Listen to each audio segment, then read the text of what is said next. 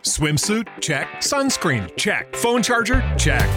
Don't forget to pack the 5 Hour Energy. It fits great in a pocket or carry on, and the alert feeling will help you arrive ready for anything. Now get 20% off when you use code 5HE Travel at 5hourenergy.com. Expires April 30th. One time use only, not valid with other discounts. Remember, visit 5hourenergy.com and use code 5HE Travel to save 20%.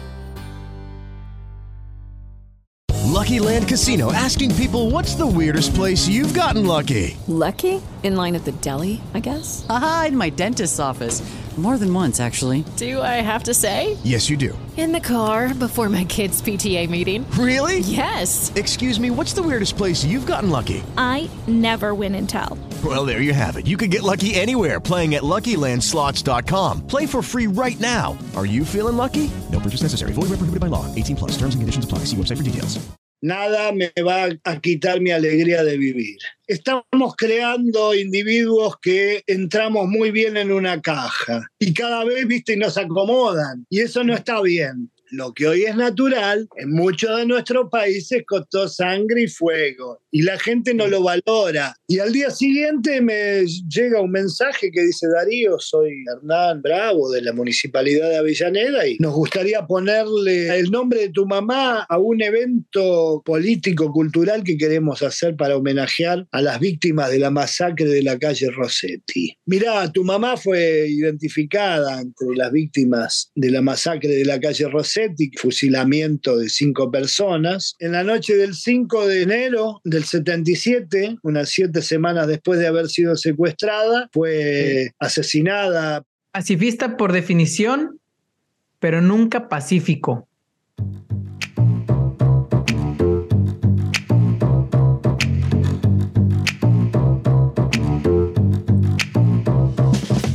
Bienvenidos a Lo que no suma resta, donde buscamos ser un estímulo para que inviertas más tiempo en ti, física, mental y espiritualmente. Y como consecuencia, estés un paso más cerca de tu mejor versión. Esto de experiencias, herramientas, tips, entrevistas y sobre todo, mucha, pero mucha buena onda. Mi nombre es Goyo Leñero. Y el mío, Eric Hernández, y este es el episodio número 97. 97 episodios ya con ustedes, Flota. Esta es la temporada número 4, ya dos años y cachito con ustedes. La neta, bien, bien contentos con las últimas semanas en este podcast porque hemos recibido mucho amor eh, por parte de ustedes, carnal. ¿Cómo estás, cabrón? Mi hermano, qué gusto como siempre estar por acá. Un episodio más. Temporada 4, ya lo mencionas. Y, qué episodio, cabrón. La neta, estamos bien contentos por cómo se desenlazó, se, está, se dio este episodio realmente les vamos a platicar un poquito más adelante. Fue muy, muy chusco cómo sucedió todo, pero así es, ¿no? Coincidencias, causalidades de la vida, que qué locochón está, pero qué agradecidotes estamos. Mi hermano, ¿tú qué onda? ¿Cómo andas? Todo chido, la neta, este, con mucho, con mucho trabajo, con, con muchas ganas de compartir el día de ahora. Y antes de pasar ahora sí a la carnita, la neta es que también se no se me haría este, onda em, mencionar algunos de los comentarios. Neta, tuvimos un chingo de movimiento ahora en YouTube, este, por ahí por la cuenta de TikTok que tenemos. La neta es que creo que ya estamos medio señores que no sabíamos usar pinche TikTok, pero, pero ya andamos ahí, ya andamos moviendo. Ya, ya ha tenido, la neta es que mucha aceptación y, y, estamos bien contentos porque pues la intención y el corazón de este podcast pues es llegar a más, este, porque hay muchas historias muy chidas que ya están aquí y, y pues yo creo que todo el mundo sí. las, las, debería de conocer, ¿no? Entonces no sé, no sé qué te parezca si leemos ahí algunos, algunos comentarios, carnal. Échale, bro. Ok. Puta, pues ¿cuál de todos, güey? Pues hay un chingo. este es el episodio que, por cierto, si no lo han escuchado, aquí vamos a leer unos dos o tres de este episodio, este, que es el episodio número 67 con Rodrigo Orozco, que hablamos acerca eh, de todo lo que tiene que ver con artrópodos y con el pedo de las arañas. La neta está bien interesante. Si ustedes tienen fobias y miedos ahí, mitos con arañas, chútenselo, se les va a quitar por ahí algo. Y bueno, un, uno de los comentarios nos los pone Isaí, dice, muy buen video, se batalló un poquito para encontrarlo, pues, vengo desde TikTok y por ahí les contestamos, de hecho por ahí la neta es que nos, nos ayuda un chingo, siéntanse con la confianza de, de escribir este, el feedback porque eso nos hace mejorar, entonces por ahí ya hicimos los campos de mejora, ahorita si ustedes se meten a la página de YouTube, luego, luego lo van a encontrar el episodio y no van a tener pedo con esto. Exactamente, bro. Échate otro canal, échate este... otro. Pues ese estuvo, ese estuvo muy movido, la neta, ¿eh? Mira, vamos a ver. Vamos aquí a leer otro que nos mandaron. La neta, banda, muchas gracias. Este tiene que ver con el. Con el. Con el episodio que tuvimos de, respecto a la psilocibina. Dice muy buena, muy buena información. Cultivo y consumo de honguitos de hace dos años. Más al principio de todo este circo pandémico. Dejé de fumar tabaco. Eh, sin esfuerzo, sin abstinencia. Y dejé de cultivar y. Este. Y fumar hierbita. Dice. Nos echó un pergamino. La neta, Pablo Martínez, muchísimas, muchísimas gracias. Pero en resumidas cuentas, le encantó el episodio que tuvimos respecto a la psilocibina. Échenselo, chútenselo. Episodio número, ya les digo, episodio número 42. Yo me ¿Quieres decir otro tu canal? Sí, yo me avento el último. De hecho, hay un chingo más, pero para no quedarnos aquí todo el rato. Y bueno, dice. Sí. Eh, no, no aparece su nombre exactamente, pero dice BLND. Dice: Vengo del TikTok y este compa me quitó un poco la fobia a las arañas. Así es que, así como les contábamos, la neta es que ese episodio, el número 67 con Rodrigo Orozco está muy perro. Si ustedes quieren saber un poquito más de lo que tiene que ver con artrópodos, que ahí incluimos este, alacranes, arañas, cucarachas, este, un chingo de, insectos, la neta. Todo. Escúchenlo, escúchenlo porque se les van a quitar por ahí dos, tres mitos y cosas que, ni tienen que ver. Pero bueno, yo creo que ya nos extendimos un chingo, carnal. Yo te cedo el honor para que este, presentes al invitado que tenemos el día de ahora, que la neta estoy bien pinche ansioso por platicar con él. Chidi, creo que todos, creo que los tres andamos ansiosos. Miren, manda, la neta, un preámbulo, estuvo muy loco, muy perro, cómo, cómo, cómo conocimos este personaje. Resulta que hace un par de meses, a lo mejor un mes, dos meses, no me acuerdo exactamente la fecha. Eh, mi canal el Eric andaba por acá, en Canadá, y fuimos a un concierto que los dos teníamos mucha ilusión de ir. No fue el, estuvo perrísimo el de Roger Waters acá en, Vancouver. Y me tocó sentarme junto a él, no nos conocíamos. Eric le tocó en otro lado, no lo, no lo conocí en ese momento, pero personajazo, tengo el gusto, el placer, porque estuvimos ahí compartiendo y, cotorreando y pues la vibra se siente, ¿saben? Luego, luego. Entonces, cada día me queda más claro que por algo pasan las cosas y bueno, su historia no es la excepción. La neta, es un gusto, carnal, Darío Tonso, tenerte por acá.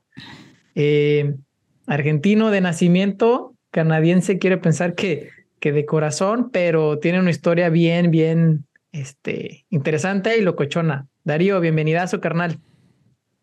Hola, compás. Eh, Goyo, Eric, es, ha, sido un gusto eh, no solo conocernos en, una noche que para mí era como, como un sueño de, la juventud, de la adolescencia, ver a un concierto de Pink Floyd. Imagínate, bueno, en este caso Roger Waters, vamos a, vamos a dejarlo ahí porque dijo que si vamos a ver a Pink Floyd, mejor que nos olvidemos. Pero bueno. Todo bien, la música está todo, está todo bien, todo, todo, la música, la letra, la, misma, la misma, el mismo mensaje que, nos da Rogers todo el tiempo. Yo estoy más que de acuerdo. O sea, el hecho de haber salido a Canadá me da una, una visión mucho más amplia. Y, me siento, no porque diga, mira, este tipo se, se compara con Roger Waters, no, por favor, pero, pero sí me siento identificado, ¿entendés? Es como una misma línea de conducta a través de la vida, más allá de que te vaya mejor o peor eh, que a los demás en la vida. Eso es suerte, eso es buena estrella y eso hay que estar muy agradecido. A huevo. Eso, mentalmente. Chidísimo, carnal. Pues yo la neta es que sí voy a, yo sí voy a aventar flores. El Goyo, este, eh, yo, yo, creo que se quedó corto el cabrón. Nada, no te creas. Este, la neta es que, banda, eh, yo se lo platicaba hace ratito fuera de micrófonos a, Darío antes de que empezáramos a grabar. La neta es que la historia de Darío, él le tocó vivir la época, una, una de las épocas muy cabronas en Argentina que eh, tiene que ver con la dictadura que hubo por ahí por el 76, estar ahí medio de revolucionario, batallarle un chingo como un chingo de argentinos. Y la neta, flota, si ustedes este, no tienen un poquito de contexto de eso, no, ahorita les vamos a dejar unos links aquí en, en la descripción Sí. que tiene que ver con los episodios ahí de Diana Uribe del podcast que habla muchísimo de la historia de Argentina. Este, hay una por ahí una película, ¿cómo se llama la película, carnal Darío? La que acaban de estrenar también. Hay una película que se llama Argentina 1985, que es un poco el, el tipping point en la sociedad. Exacto. Sí. Eh, llegó, tomó dos años llegar hasta ese punto de éxtasis en, el cual, en el cual hubo eh, ganadores, perdedores, gente muy sensibilizada, todos estábamos, imagínate, súper sensibilizados. Sí. Entonces, Por ahí. es lo, me- que les me está eché- Perdón, hicimos nuestra tarea, hicimos nuestra tarea, Darío, por ahí. Realmente habíamos escuchado, quiero dar como un preámbulo porque nos escuchan en varios países de Latinoamérica y en otros lados.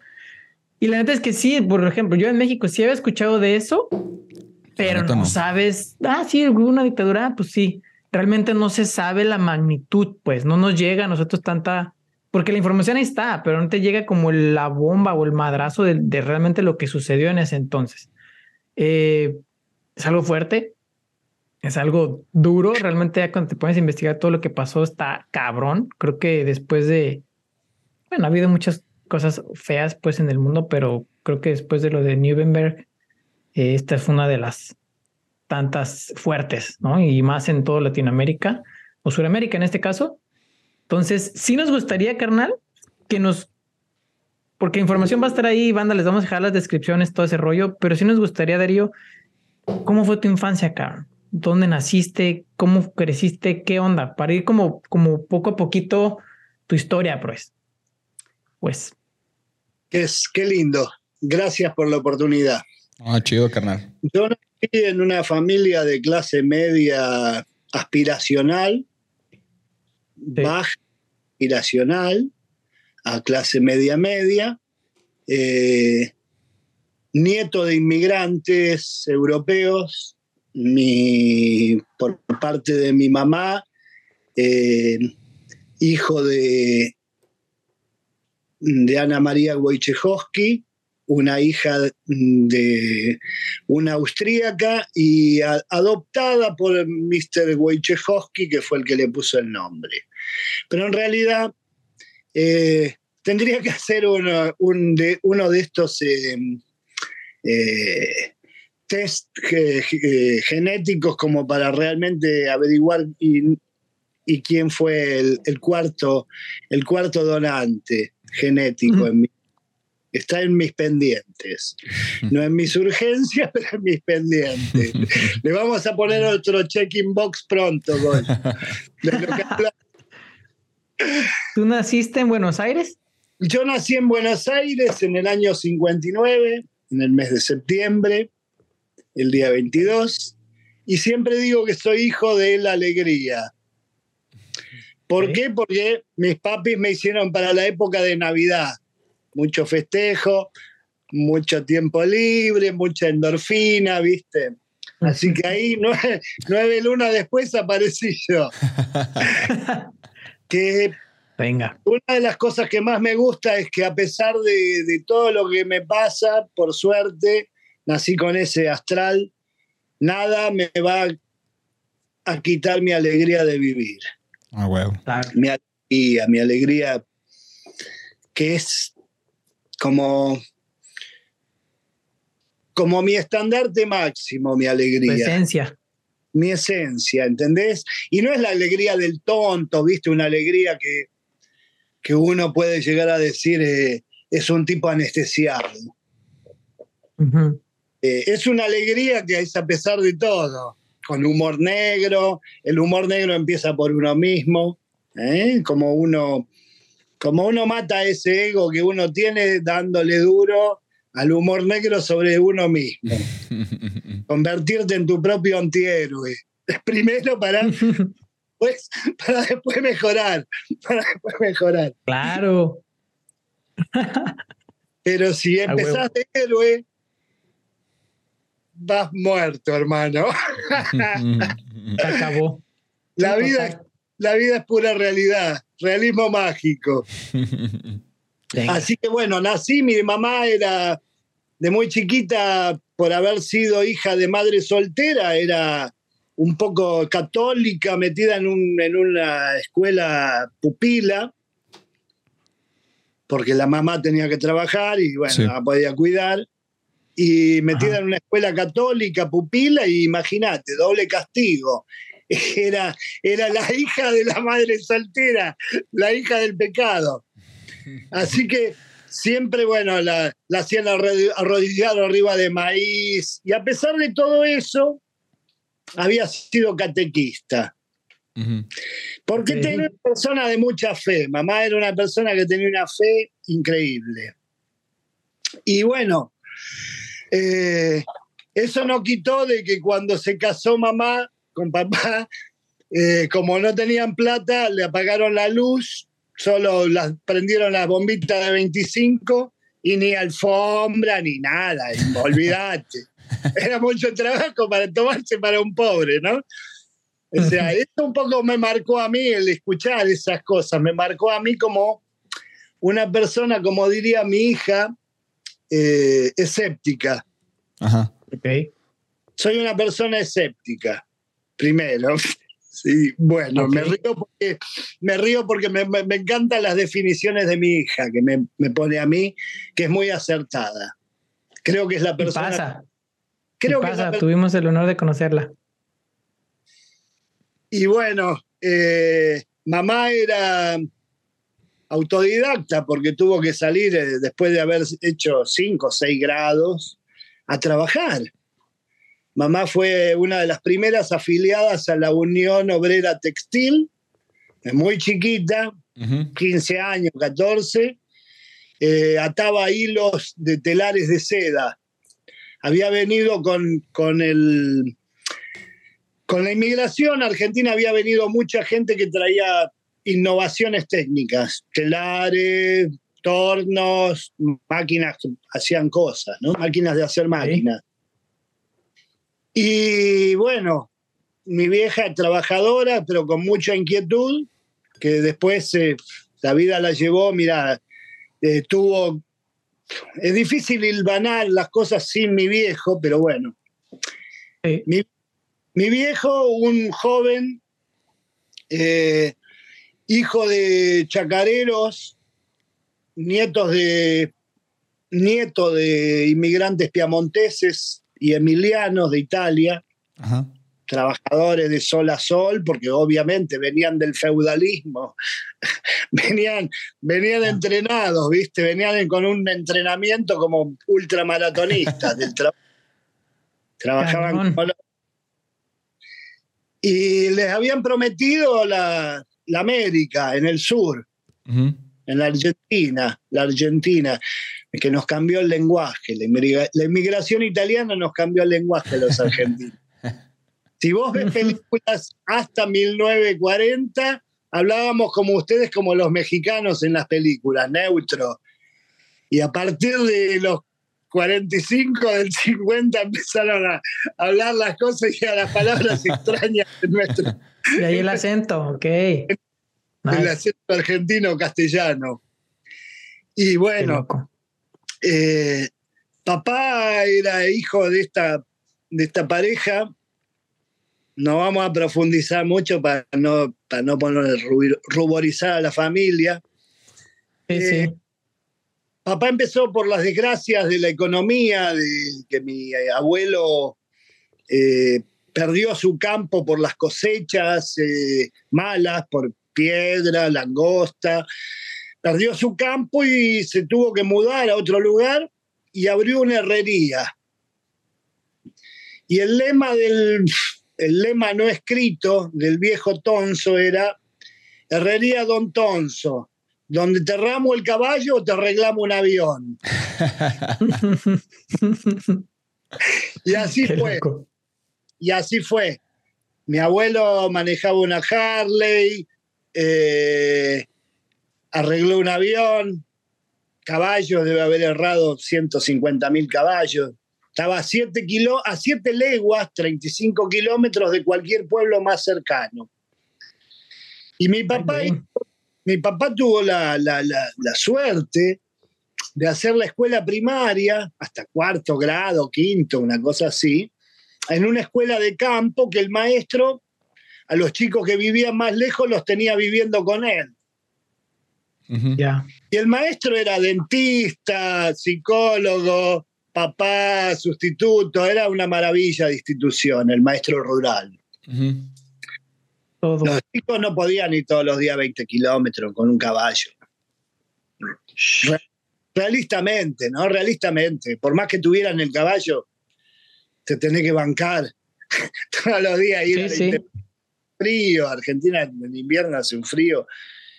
Y bueno, eh, por suerte el maestro era un genio de, la humanidad, esas personas tan talentosas de todo, que con un ángel especial le enseñó a papá desde historia greco-romana hasta trigonometría en cuatro años. Todo.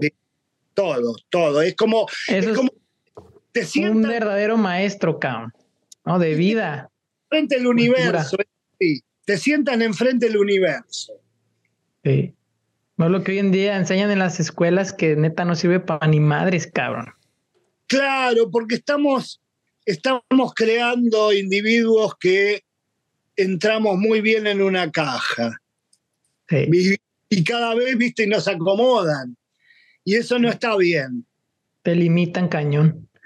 Darío, por ahí me platicabas eh, una instancia anterior a esta. ¿Qué sucede por ahí del, 7 de noviembre del 76? Bueno, el 7 de noviembre, ¿cómo decirlo?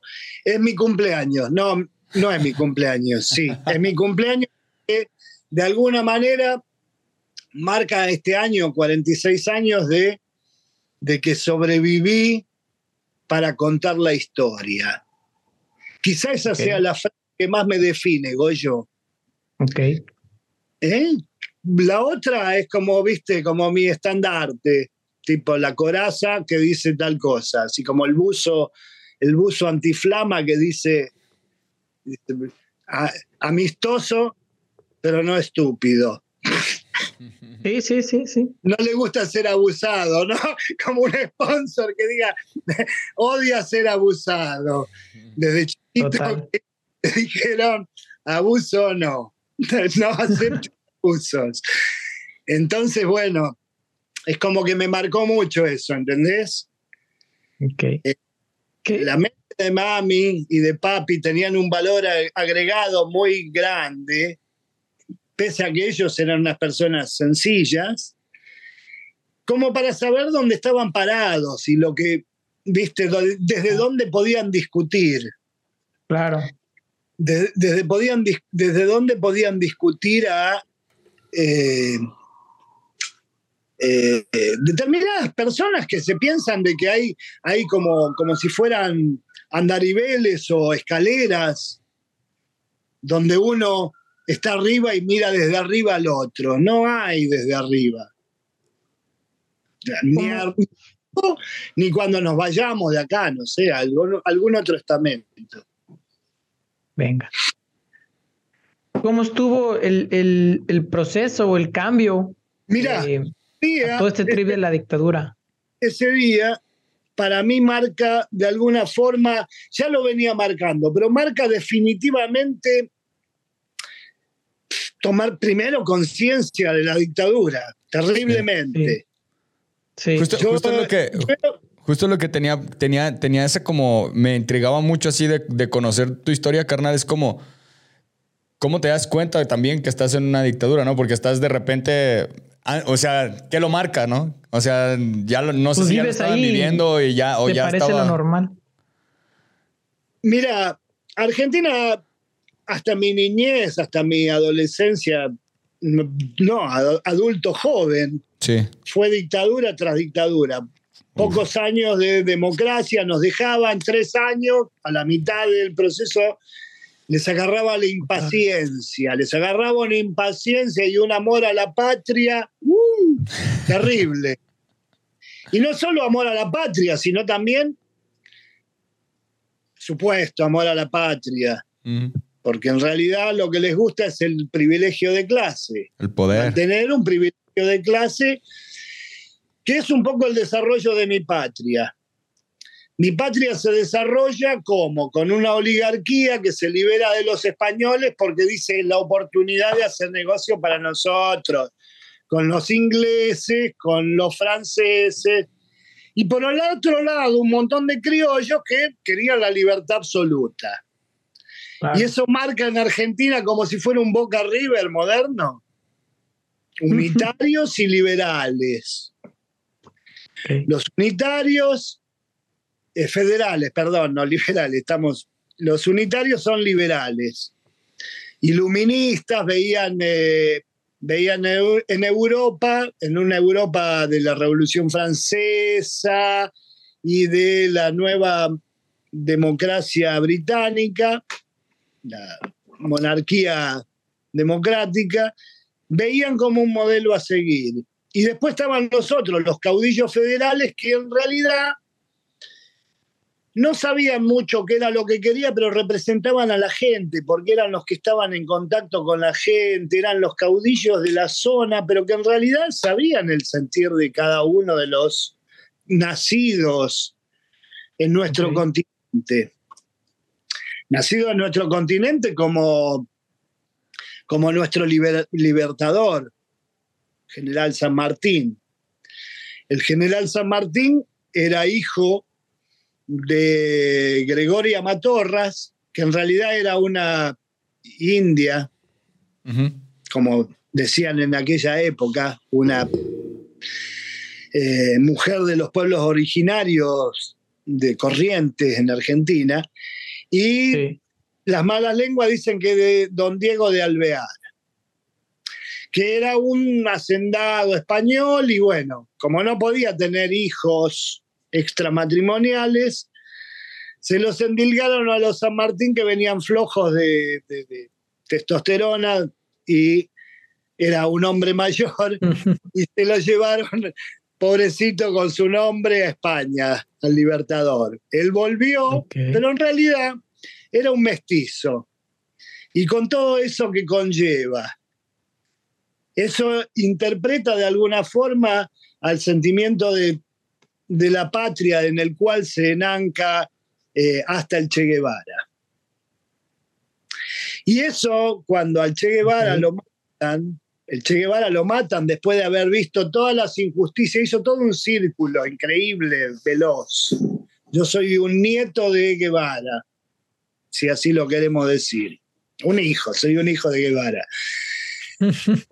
No, digo nieto porque a veces me considero más joven de lo que soy. Tengo un problema así como de, asumir, asumir realmente que estoy envejeciendo, pero bueno. Eh, más de niño todavía, carnal. Claro, me voy, me voy a, voy a morir niño. Ojalá. Venga. Ojalá.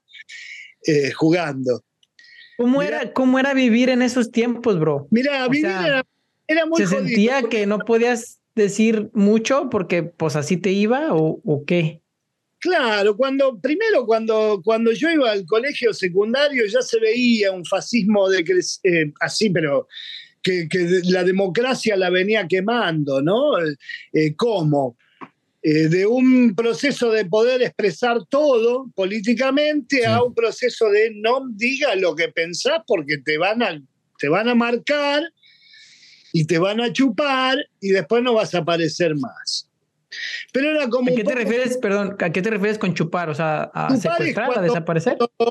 cuando fuerzas parapoliciales eh, con autos que todo el mundo sabía que eran oficiales, porque eran de la misma marca Ford, que le había entregado todos los nuevos patrulleros, todo.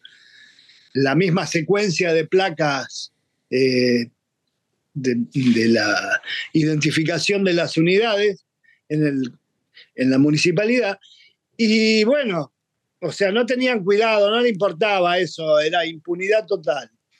Y chuparte era que todo el mundo se callaba porque todo el mundo se empezó a aterrorizar. La diferencia es esa.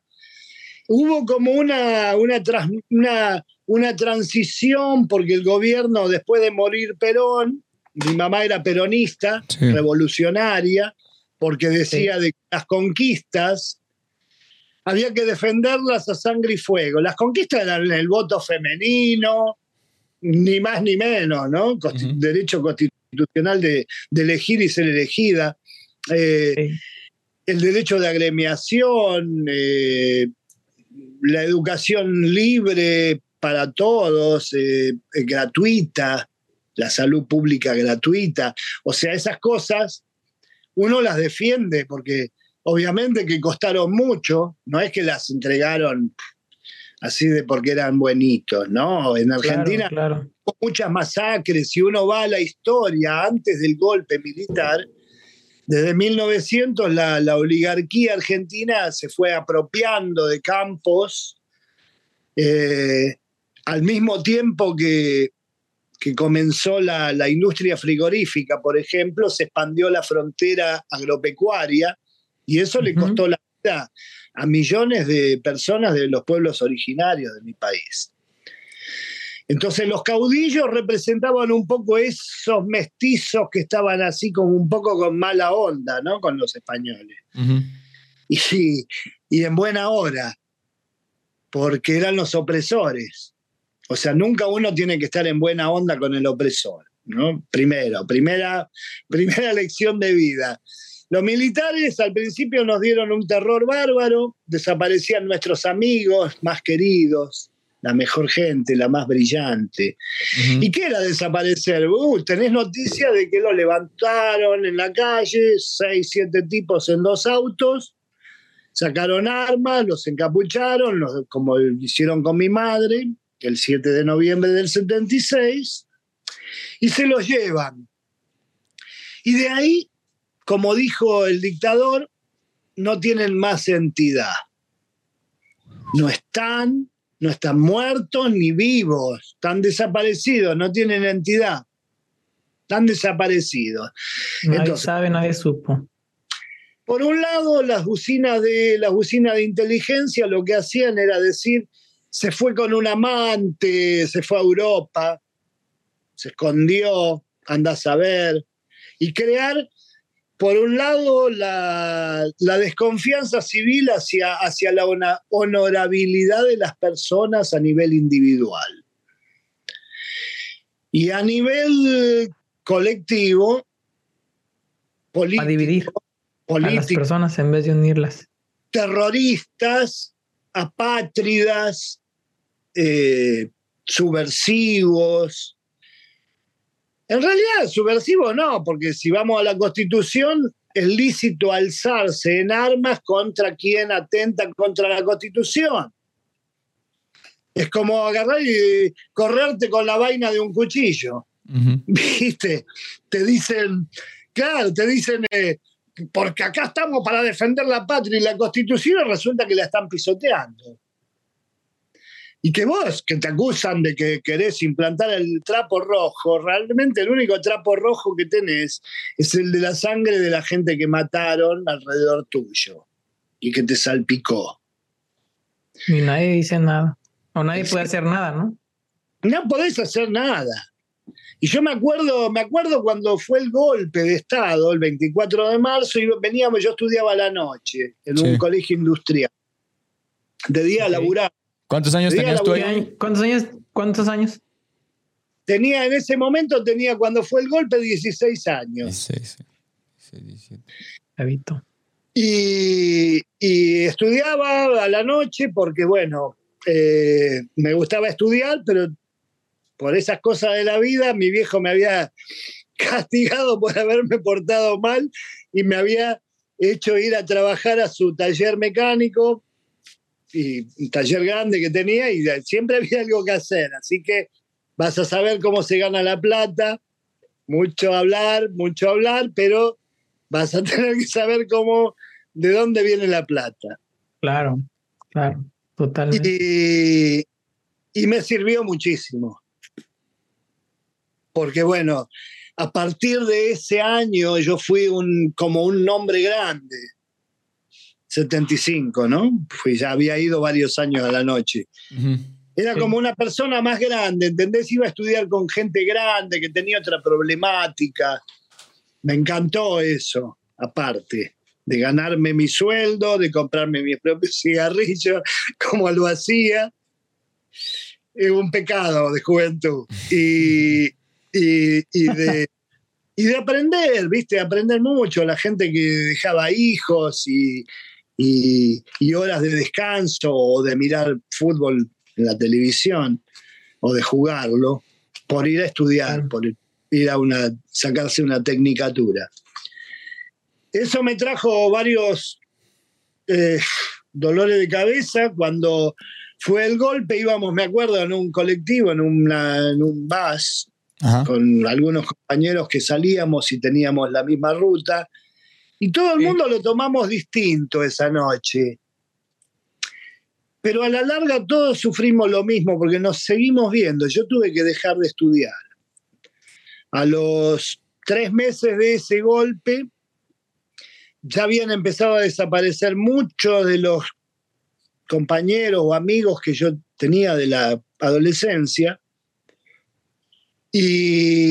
Pero, Darío, una pregunta, ahí, o sea, desaparecían a, quien, a quien la hiciera, de, o sea, a quien ¿A quien estuviera en contra de los ideales o a quien... Mira, nosotros... Es tan difícil, es una pregunta difícil. Yo te voy a contestar así.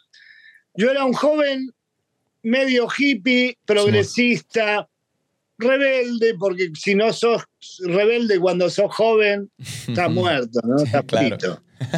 O sea, parte de la evolución, la rebeldía. Eh, uno quiere cambiar las cosas que lo incomodan, como agarrar el mueble por la ventana un 31 de enero porque te incomoda el mueble. Así de simple. Así de simple.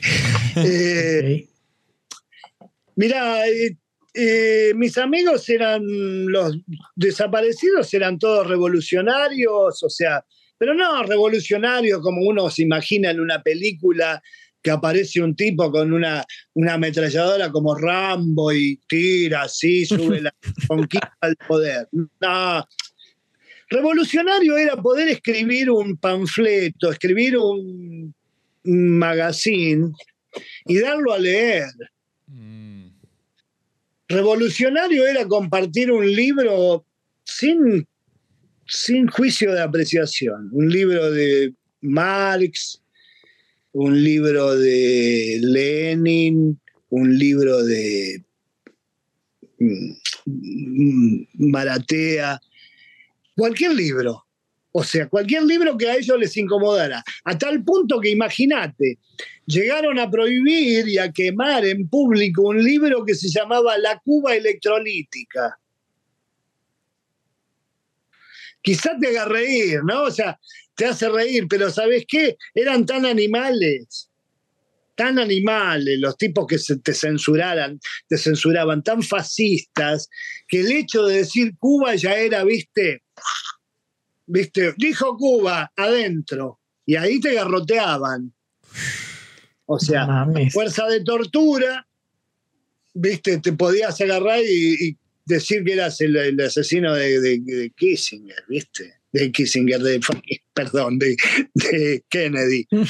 Yo soy, muy, muy devoto de la historia de los norteamericanos.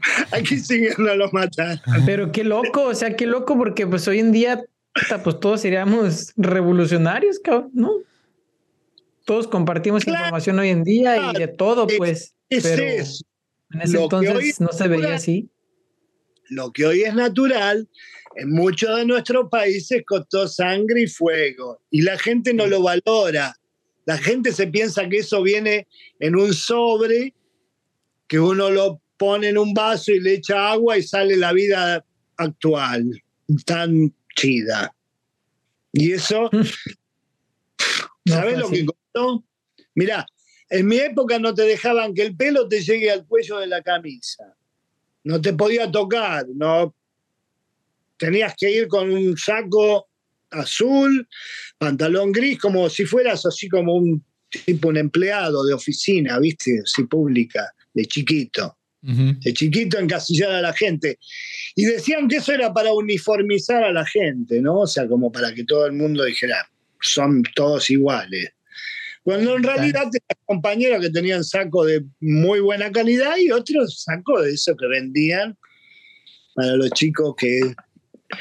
Y por suerte tuve una mamá que no le gustaban esas cosas y le gustaba la linda moda y me inventó un contrato publicitario de la cual yo era la cara de Pepsi Cola en Chile. ok. Era piadosa. Pero como yo ayudaba en la economía familiar, a mí no me podían tocar mi imagen. Y mi imagen era mi vestuario, todo. Y el vestuario era así, moderno, era como un little Mick Jagger. Anda. Sí, así me vestieron en el año 72. Entonces, por suerte, con ese contrato falso que me había hecho mi mami, certificado por un abogado amigo, eh, yo pude defender mi libertad desde muy pequeño de vestirme como quería. Y me había hecho sacar unas fotos publicitarias, mi vieja buenísima, ¿no? O sea, había invertido. Y en realidad no era una cuestión egoísta. Porque era como diciendo, Darío, ¿vos te animás? Sí, bueno, mira, vamos a romper con lo establecido. Sin decirlo tampoco, ¿no? no es que mi mamá me dijo, Darío, vos vas a ser el piloto kamikaze y me puso una, una, una, una vincha roja, así como diciendo a vencer, a vencer o a morir. No, pero, pero era lindo, viste, eh, que, que hubiera una fila y yo estaba casi al final y era rompía con todos los colores, ¿entendés? Usaba jeans, zapatillas, eh, una corbata de otros colores divertidos y camisa la que hubiera limpia, porque eso, eso somos, ¿no? ¿Qué somos? Tipos que todos los días nos tenemos que preocupar por no enfadar a alguien. ¡Qué vida! ya sé. Qué fuerte. Yo trato, amigos, yo trato de no enfadar a nadie, pero con mi conducta, ¿no? O sea, con mi, mi, propia, mi propio sentido común pero no porque me esté restringiendo a quién soy. Ahí ya pasa el terreno de que, bueno, hermano, si no te gusta, pues tenemos, tenemos unos cuantos metros como para pasar así como los aviones sin colisionar. Claro, cada cabeza es un mundo y se respeta, pues, ¿no? Pues cada quien. Es así, pero cuando no, no que te encasillen. Y de ahí viene esa decisión que tomás en la vida, y ahí viene donde yo asumo esto. Cuando secuestran a mi vieja, yo era un súper pacifista y nunca me había planteado nada de nada, era muy pacifista, muy estaba en la mía, música, moto, yo, ¿sabés qué? Me salvó, a mí, a mí me salvó porque yo desde chico quería armarme un, y me la armé una moto no podía comprar una moto nueva completa, así que nos armábamos, nos armábamos y, y te digo la verdad, y fue un poco, un poco la piedra fundamental de mi, de mi propia existencia. Decir, no voy a poner la otra mejilla, no me voy a esconder en una cueva, lo que hicieron es terrible y me duele tanto que voy a aprender a morder, aunque no mordía antes. Entonces ahí es donde digo, soy pacifista, pero no, no soy pacífico. Ya pacífico. todos los límites. Sí, es que ya llega un punto que, este, que ya... Ese 7 de noviembre, despedirme de mi mamá, que decía, estoy viendo las mismas cosas que ves vos, que no se llevan a tus amigos jóvenes, en realidad se llevan a todos, están llevando un montón de gente amiga mía. Parejo. Mi mamá era una activista cultural revolucionaria, no era una persona que no, teníamos sierra maestra ahí en ese momento. En la ciudad de Buenos Aires lo único que había eran lugares donde hacer teatro. Mi mamá tenía un teatro de títeres subversivos. Ok en el cual le decía a los niños que lo peor que podía haber era callarse las cosas que nos pasaban, en definitiva, y aguantárselas solo. Que la cosa era contarle a los otros porque por él estaba pasando lo mismo. Y que entonces había que unirse en contra de ese mal, que siempre el mal estaba encarnado en las instituciones más tradicionales para no ser tan para no quedar así como, viste, panfletario, pero todo el mundo sabe son las instituciones tradicionales de nuestros países. Claro.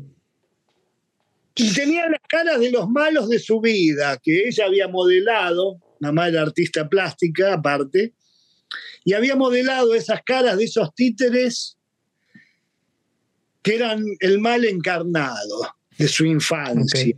El cura que había sido muy malo, eh, el militar que había derrocado a los que le habían dado a ella su primer eh, dignidad como trabajadora y como mujer para votar. Wow. Entonces lo que pasaba, y el rico que con su codicia se llevaba siempre todo. O sea, después con el tiempo aprendimos geografía y geografía con economía política. Sea, viste que Milton Friedman dice la teoría del derrame, y en nuestros países aprendimos la teoría del derrame, pero con geografía. Derraman hacia las Islas Caimán, hacia Liechtenstein, hacia todos países en los cuales la plata no entra en el sistema. Y eso es lo que hace. Y eso es lo que hace que nosotros, los que producimos y los que pagamos impuestos, decimos, ¿cómo, hermano? Vos te llevas miles de millones y nosotros lo tenemos que ver así cuando somos los que producimos tu riqueza. Eso no está bien. Y esa era la esencia revolucionaria de mi mamá, el peronismo. Ese 50 y 50. 50% para el empresario que pone el capital, la fábrica, pero el otro 50% del producto generado debe ser de los obreros porque si no tuvieras los obreros no tenés esa producción y viceversa. Es un círculo virtuoso que a su vez nos debe enseñar cómo, cómo llevarnos bien con el vecino. El vecino es el que te contrata a veces, ¿viste? Y viceversa. Para todos es lo mismo. Es una, es una sociedad que interactúa y los milicos, los militares, lo que querían era una sociedad de engranajes, de una maquinaria para esa libertad a ultranza económica y ellos se autodefinen como liberales, ¿no? Pero mirá qué, qué paradoja que eh, siempre aplican un fascismo terrible para aplicar sus doctrinas económicas liberales. O sea, vinimos al mundo, vinimos al mundo a interactuar económicamente. Somos sujetos de, consumo económico, somos personas que dependemos de otros factores para alimentarnos porque ya no hay más planta y no podemos andar cazando en la ciudad. Eh, es interactuar, el que no lo entiende así, viste. Por ejemplo, nos platicabas, bro, hay algo que no, que no has mencionado y, nos platicaste anteriormente. Creo que te has quedado corto con lo que se vivía. O sea, sí los chupaban o los secuestraban así, pero aparte hacían cosas atroces. O sea, nos platicabas por ahí que, que aventaban a las personas de los aviones al mar, que secuestraban a las embarazadas. Es así. cosas así horribles, pues. Mira, es así, Goyito. Eh, yo tomé noción de las embarazadas cuando secuestraron a mi amiga, la hermana de mi mejor amigo en ese momento, eh, María Claudia García y Lureta Goyena, embarazada de ocho meses, más o menos, muy embarazada. Ella nunca apareció, pero a su madre la llamaban diciendo que debía buscarla dos años después, a la madre de María Eugenia, buscar a su hija y a su nieto ella sabía que era una nena por alguna información que le había llegado vía Vaticano, y ahora voy a ir después por esa línea de lo que fue el Vaticano en esa época.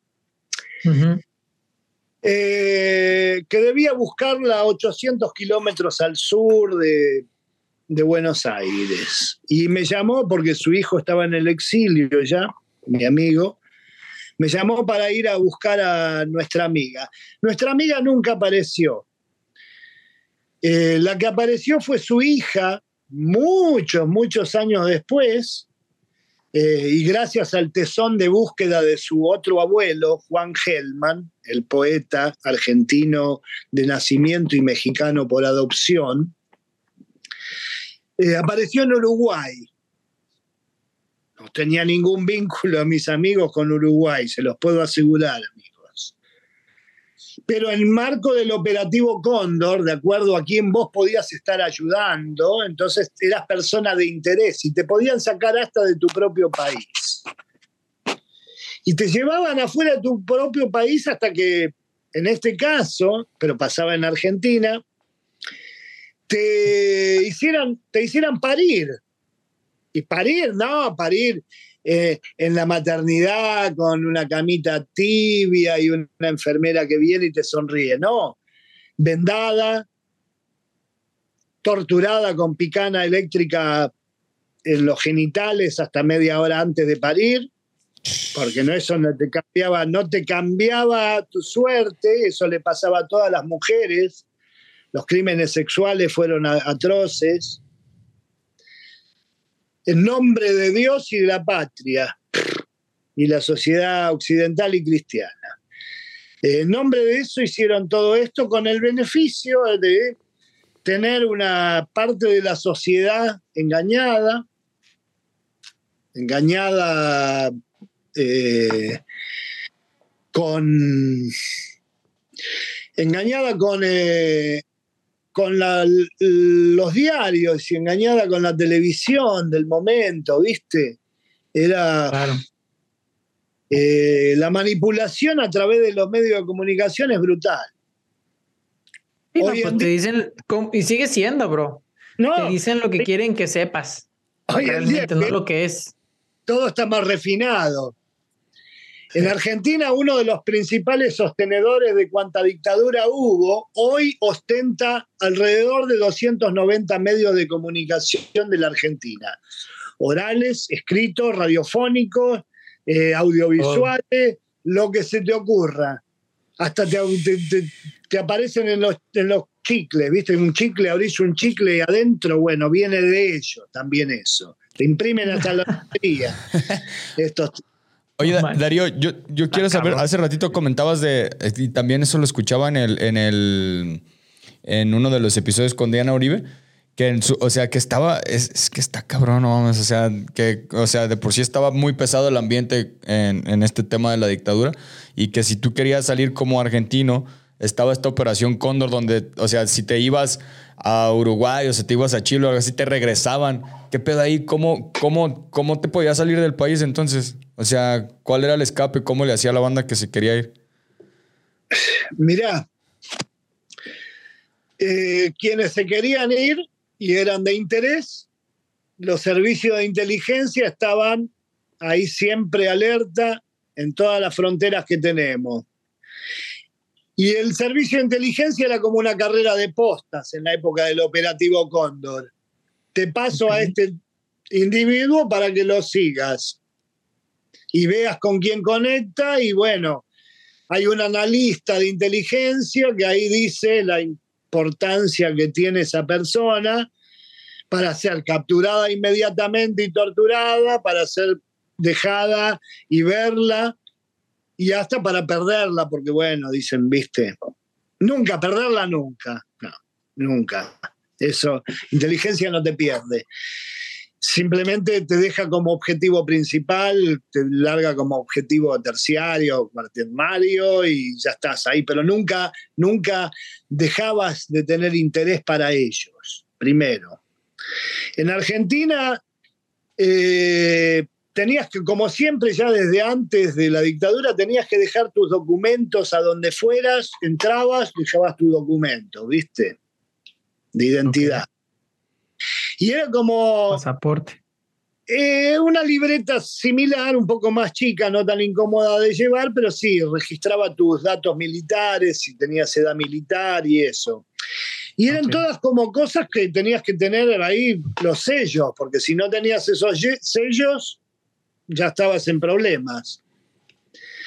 Y después tenían listas, ¿no? O sea, listas por nombre, listas. Y uno no sabía si estaba o no en esa lista. Era como, viste, eh, nadie quería saber si estaba en esa lista o no. Por más que quisiera saber, mejor, viste, decir, ay. Y para ese caso había mucha gente que optaba por salir de Argentina Sí. y volver a entrar a Argentina por tierra. Salía por avión y volvía a entrar por tierra porque querían hacerle pensar a los demás que se habían ido. Mm. Para que los ¿Por dejaran- tierra no había registro o qué? Porque en las fronteras de tierra en esa época era todo muy artesanal, ¿viste? Y, y entraban, te sellaban el pasaporte y si estabas en una- un radiograma con captura, bárbaro, pero había muchos pasos Sí, sí, clandestinos. sí. sí. Sí. O sea, en Oye. Argentina podés estar por un montón de lugares eh, caminando, ¿viste? Cuando hay A la brava, pues. luna nueva, ¿viste? Eh, se baja el río, esas cosas. Por ahí estoy Sí, diciendo sí, sí, sí. una boludez, pero no, A la era brava, a la brava. baja el río. Entonces eh, Venga. la gente pasa. Oye, carnal, Ok. yo Y- tam- también, am- otra cosa que estaba, o sea, justo que est- cuando estaba escuchando los, este, te digo, toda esta información y así, tú comentas que, por ejemplo, estaban, estaban como, pues se podría decir que tomados todos los medios de comunicación en ese momento para que, pues, la banda, o pues, Coco Wash, o, yo supongo que de manera externa, pues, que no nos diéramos cuenta de qué estaba pasando en Argentina.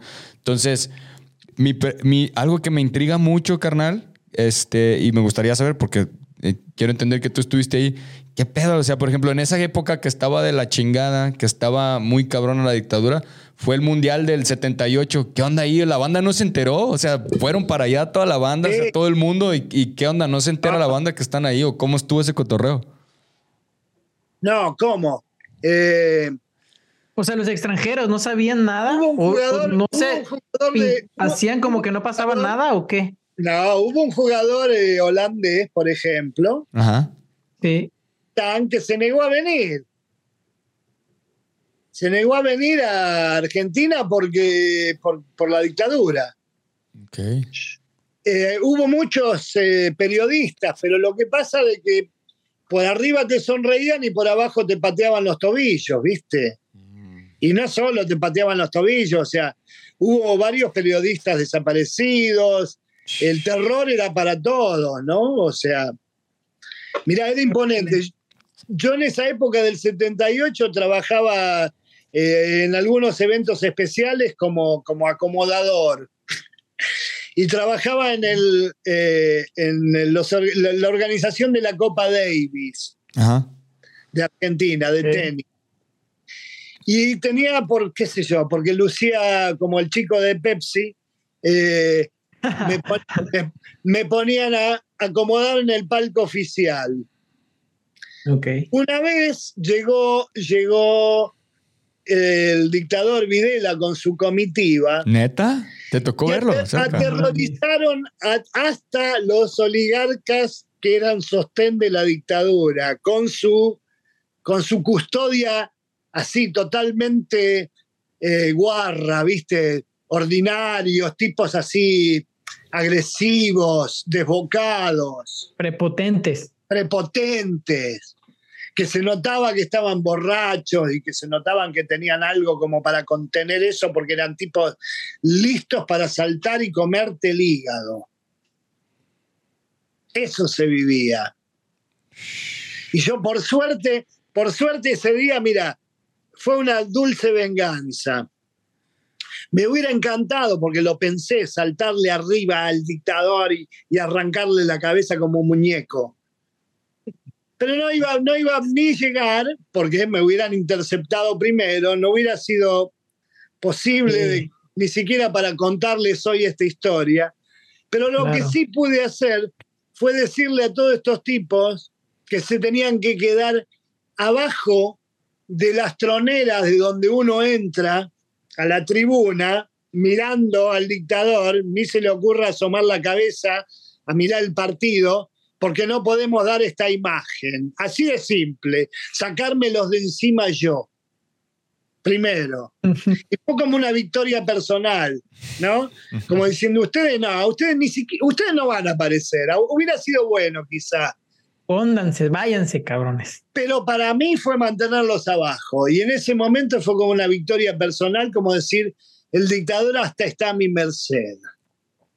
Y todo ese, ese ¿qué, fue que duró el, el, mundial? A lo mejor un mes, mes y medio. El mundial duró un mes tranquilo la cosa, entre comillas, por todos los turistas que venían? hubo, hubo una organización revolucionaria que seguía, seguía de alguna forma activando. Eh, la campaña internacional que estaba en ese momento en Europa era eh, el Mundial es argentino y los desaparecidos también. Había otra que, que el diseño del logo del mundial eran como unos brazos, me acuerdo, así, con la bandera celeste y blanca y una, una mano creativa había hecho una alambrada, viste, de púa arriba de eso. O sea, mientras se celebraba el mundial, se siguió torturando a 10 cuadras de la sede más grande, la Escuela de Mecánica la Armada. Desaparecieron a 6.000 personas ahí. ¿6.000? 6.000 personas más o menos. Y de ahí, todos los jueves, salía un vuelo que se llevaba 60, 70 personas con destino al sur, a supuesto campo de rehabilitación, reeducación, a donde a los, a los eh, que viajaban en esos vuelos les daban una vacuna porque iban a un lugar donde se podían enfermar y en medio del vuelo lo que le habían dado era pentotal, que se llamaba pentonaval. Abrían la puerta de, atrás de los aviones y empezaban a tirar a la gente viva a la media 40 minutos de vuelo, donde pensaban que las, las, las corrientes marinas los iban a llevar a Sudáfrica. Adentro. Y aparecían, aparecían en Uruguay, aparecían en eh, costa de Brasil, hubo quejas, hubo quejas, aparecían en las costas de la provincia de Buenos Aires, obviamente. Y ahí decían, estos diarios, estos medios de comunicación decían que eran refugiados laosianos que saltaban de los barcos. Una locura. No mames. ¿Por qué? Porque a la gente se le achinaban los ojos por el golpe, la presión. Y todos tenían la misma, cuando hacían una, investigación forense, una autopsia, todos tenían todos los huesos rotos por el impacto con el agua. Imagínate. No, pues a esa altura caer en el agua es como caer como concreto. Caer en concreto, da lo mismo, ¿viste? Sí. El hecho era como para borrar. Y hubo varios métodos durante la dictadura, y eso también se sabía, ¿entendés? O sea, ¿cómo te puedo decir? No es que se sabía Vox Populi. El método era así, que lo sepan algunos para que algunos cuenten esto y para que el terror se esparza de una manera muy sutil. Se difunda. Así. No mames. Entonces hubo muchas personas que las enterraron en fosas comunes, en los cementerios, y una de esas fue mi mamá. Esa persona que secuestraron el 7 de noviembre del 76 eh, apareció 35 años después en una fosa común. Y lo pudimos saber gracias al DNA. está, Y nos contabas por ahí que, hace poco, eh, pues también hubo como un testigo, ¿no? Que, sí, que confirmó eso, pues a veces como contar tantas veces, esta vez la conté mi historia diferente, ¿no? Yo la noche que, me, que secuestran a mi mamá, yo me escapo. Me escapo con su compañero, que, al que fueron a buscar a la casa de mi mamá tres horas, cuatro horas después de haberla secuestrado. Por un hecho fortuito llegamos tarde y llegamos así de paisano, en, en eh, chancletas de esta de playa, de goma y, y, shorts, traje de baño. Noviembre, un calor bárbaro, hacía y... Pero en esa época no se usaba andar así como ahora, por ahí era un poco más natural, era muy formal la Argentina.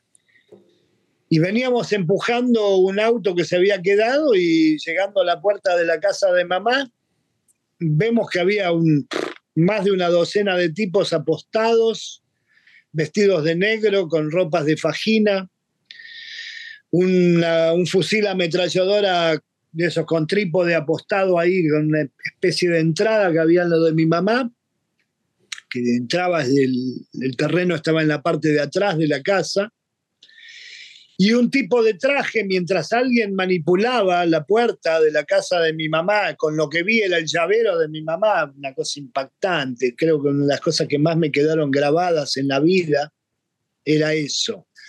Ver una, una trenza de lana que tenía mi mamá en el llavero, ver que están abriendo la puerta de la casa tuya y que te digan, ustedes dos boludos de mierda que miran, rajen o los matamos ustedes también. Bueno, al que buscaban era el que estaba conmigo.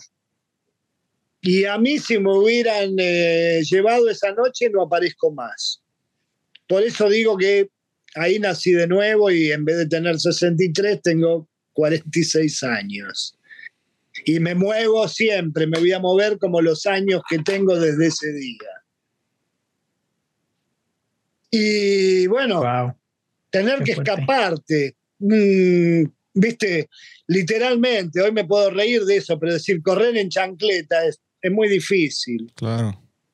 Bueno, creo que batimos el récord mundial de correr en chancleta esa noche. Sí, lo creo. Y llegamos a la casa de, de, un amigo con el que había estado a la tarde, que no tenía nada que ver con nada de la política, con nada. Era un, mi amigo, estu estudiábamos juntos y armábamos motos juntos. Un delirante mecánico hermoso, Víctor. Sí. Víctor Garecio, que, que, nunca más lo pude encontrar y, y, y nos salvó la vida ese, esa noche porque nos dio pantalones, nos dio zapatos, nos dio unas chombas para ponernos sí. y cambio, porque no teníamos dinero encima. Tenía un billete de como de 100 que no me lo cambiaba nadie. Y bueno, y así nos dividimos con, con Pedro, que era la pareja de mi mamá. Mi mamá vivía en pareja con Pedro, que era un artista plástico y maestro y nunca más nos vimos. Llegué a la hora y media, llegué a la casa de mi padre, que él se estaba afeitando, se estaba afeitando en seco su barba, una cosa que también, imágenes que nunca se te borran.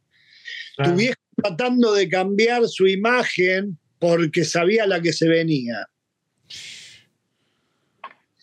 Y bueno, si a vos te, te, te te pueden contar un montón de cosas de la dictadura, sí. pero creo que son esas cosas así. Ver a tu viejo que no tenía nada que ver con nada, mi viejo era mecánico, jugaba al ajedrez y al fútbol, eh, afeitarse, transformarse, porque sabía la que se venía, no porque fuera un cobarde, no, era porque, viste, todo el mundo quiere defender la vida, ¿no? Claro. Y si te conocen con el pelo largo, con la barba, bueno, qué sé yo, cambiate la cambiate la fisonomía, a pesar de que no estés en nada. Era ese wow. tanto el miedo que te podía agarrar. Miedo a ser tibio, porque ellos condenaban a los tibios. Sí. Tenías que ser un ferviente defensor del estilo de vida que ellos te proponían. Porque si no, si eras tibio, te podían vomitar los dioses. Así decían en esa época. Sí, o eres de su lado o no eres de ninguno, cabrón. Claro, estás en, si no estás conmigo, estás en mi contra. Una, un binarismo terrible. No hay términos medios, sí. Un binarismo para verse encerrado en eso, ¿viste? Ponele, ponele que vos no querés tomarle una definición. Ponele, so, filosóficamente estás parado en otra cosa, en otro lugar, pero te obligan, porque nadie me va a obligar a ser amigo del fascista, ¿viste? Por, para que, porque me salva la vida. Sí. Claro. Me voy a hacer Y por amigo ejemplo, de, de la hiena, me voy a hacer amigo de la hiena para que las hienas no me coman. No, Claro. no, pa- no. no, no va a suceder eso. Y en ese entonces, pero entonces estaba súper, pues reprimido toda la, la libertad de expresión. Y, y me supongo y quiero pensar algo que sigue sucediendo, una manera de expresarse del ser humano, pues es la música. Sí. ¿Qué onda con la importancia de la música en general o el rock en ese entonces, cabrón?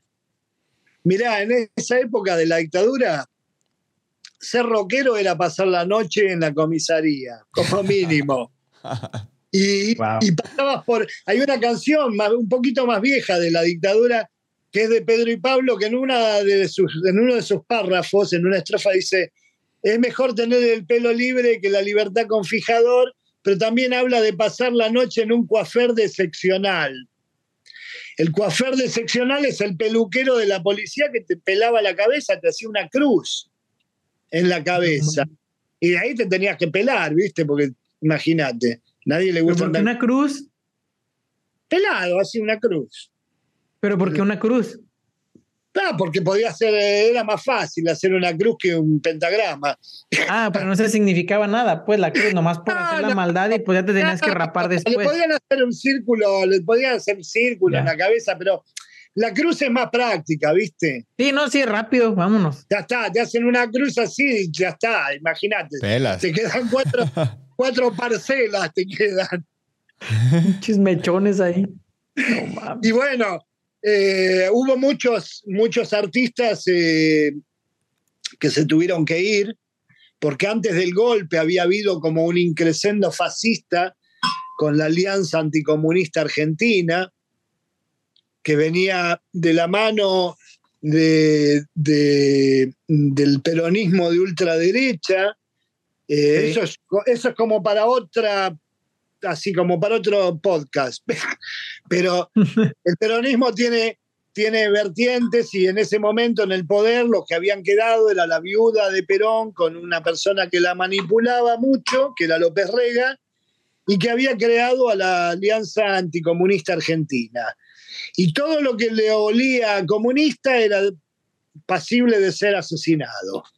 Asesinado y mal, ¿no? O sea, no asesinado que te daban con, así con una daga, como una cosa poética, no te dinamitaban, hacían cosas tremendas con la gente, como para, era como para empezar a, a marcar lo que venía, el terror, Sí. como para frenar. En Argentina había un desarrollo democrático, revolucionario hermoso, Sí. con gente de las artes, de la cultura, de la ciencia, del deporte, de todos lados, que era lo más, lo mejor. Y estos, estos tipos eh, eh, que le tenían miedo, de alguna manera le tenían miedo a ese potencial que había y querían algo que fuera controlable para ellos, para sus privilegios, para mantener los privilegios de los que le pagaban el sueldo a ellos. Claro. ¿Eh? En la Argentina siempre la oligarquía tenía un, eh, un hijo, una hija monja, un hijo cura y un hijo militar. Porque eso te aseguraba que siempre caías parado. Hay gente en Argentina que seguía cobrando en los 80 la pensión por haber muerto en la guerra del Paraguay. Otro podcast no voy a profundizar, pero mantenía una hija, la oligarquía mantenía una hija soltera por generaciones para decir, viste, sirvieron a la guerra del Paraguay, una, una cosa bochornosa, aparte de- desde un punto de vista eh, de hermanos latinoamericanos, fue una cosa bochornosa. Y sin embargo, bueno, eso, estos patriotas siguen, siguen con esas cosas, ¿no? No quisiera ni siquiera saber ahora si siguen en eso. Así que todas esas cosas que, que esta clase, que aún hoy sigue en Argentina, hoy no necesitan de los golpes militares porque, bueno, otro, el otro hijo que tenían que tener era abogado para entrar en el Poder Judicial y poder hacer lo que quisieron. ¿eh? porque hubo Suprema Corte de Justicia que avaló eso. Nosotros agotamos los registros de habeas corpus para preguntar por mi mamá. Mi hermano, pobrecito, testigo presencial del secuestro de mamá, llenó los tribunales de habeas corpus, ninguno contestado. Todo negativo, no, no sabemos nada, nada. A mí me llevó, viste, a otro camino, cada uno le pega diferente. A mi hermano, pobre, viste, le pegó muy mal. Tuvo muchos años muy dolido, encerrado en sí mismo. Le costó muchos años salir. Era como salir de un closet también, ¿no? Sí. Habían dicho que éramos tan malos, tan apátridas, tan terroristas, todo que te daba hasta cosa, viste, decir que mirá, somos normales, mi mamá le pasó esto el otro. Tenías miedo a que socialmente te, señalaran, ¿no? Una persona. Yo no. Yo no. justo, justo para allá, justo para allá iba Darío. A mí me sorprende, ah, se me hace, se me haría mucho tu opinión. Este, porque también aquí en, aquí en, en, México, pues, desgraciadamente también, este, actualmente, en los últimos años, pues, también ese pinche tema de desapariciones sí está medio de la chingada, pues. este, Y a mí, me, a, mí, a mí se me hace muy interesante que, pues, hasta cierto punto, o, no hasta cierto punto, tú nunca tiraste la toalla, ¿no? Siempre, pues, queriendo buscar qué onda, qué onda. ¿Qué onda con eso? O sea, ¿qué, qué te hacía buscar? ¿Qué te hacía buscar? ¿Por qué? Porque también era completamente, o es completamente entendible que por, por toda la situación, pues, él, a la chingada, yo no hago nada y aquí mejor, así me quedo callado y mejor así, así que quede la cosa, ¿no? Entonces, ¿qué onda con eso? No. No. Y como dice la frase, aquí corrió que aquí murió. No, mira, mi mamá fue para mí, no por un complejo de Edipo, ¿no? Pero mi mamá para mí fue una de las personas más lindas que tuve en mi vida. Mamá era artista, me, compartí una vida maravillosa de, arte, cultura, alegría. Y no es de buen hijo olvidar a su madre, ni dejar que los que le hicieron algo se la lleven. Eh, yo estuve 35 años queriendo saber a dónde había ido a parar mi mamá esa noche que la secuestraron, a dónde fue por 35 años, hermanos. Y nada, era como que se le hubiera tragado la tierra. Y eso te impide, te impide mudarte, te impide cambiar de trabajo, te impide cosas, viste, que son naturales en la vida, porque uno está esperando, está esperando que esa persona vuelva y que vuelva, bueno, porque le pasó algo, porque perdió la memoria, porque está en shock, que aparezca después de 20, 35 años y seguirse esperando. Una tortura muy, muy así como exquisita, psicológica. Y a mí eso hizo que, viste, todos los años siempre yo la recordara, escribiera y, las redes sociales nos sirven para eso. Claro. Eh, que por eso es tan importante, más allá de quien sea el dueño de los medios, seguir insistiendo en las redes porque siempre hay alguien que escucha y multiplica. Es exponencial. Exactamente. Y después de, 35 años, mi hermano, eh, que estaba en Argentina, dio su, muestra de sangre al, Banco Nacional de Datos Genéticos y eso se comparó con eh, los datos genéticos de los restos que habían sido eh, rescatados desenterrados de los cementerios de tumbas masivas, colectivas.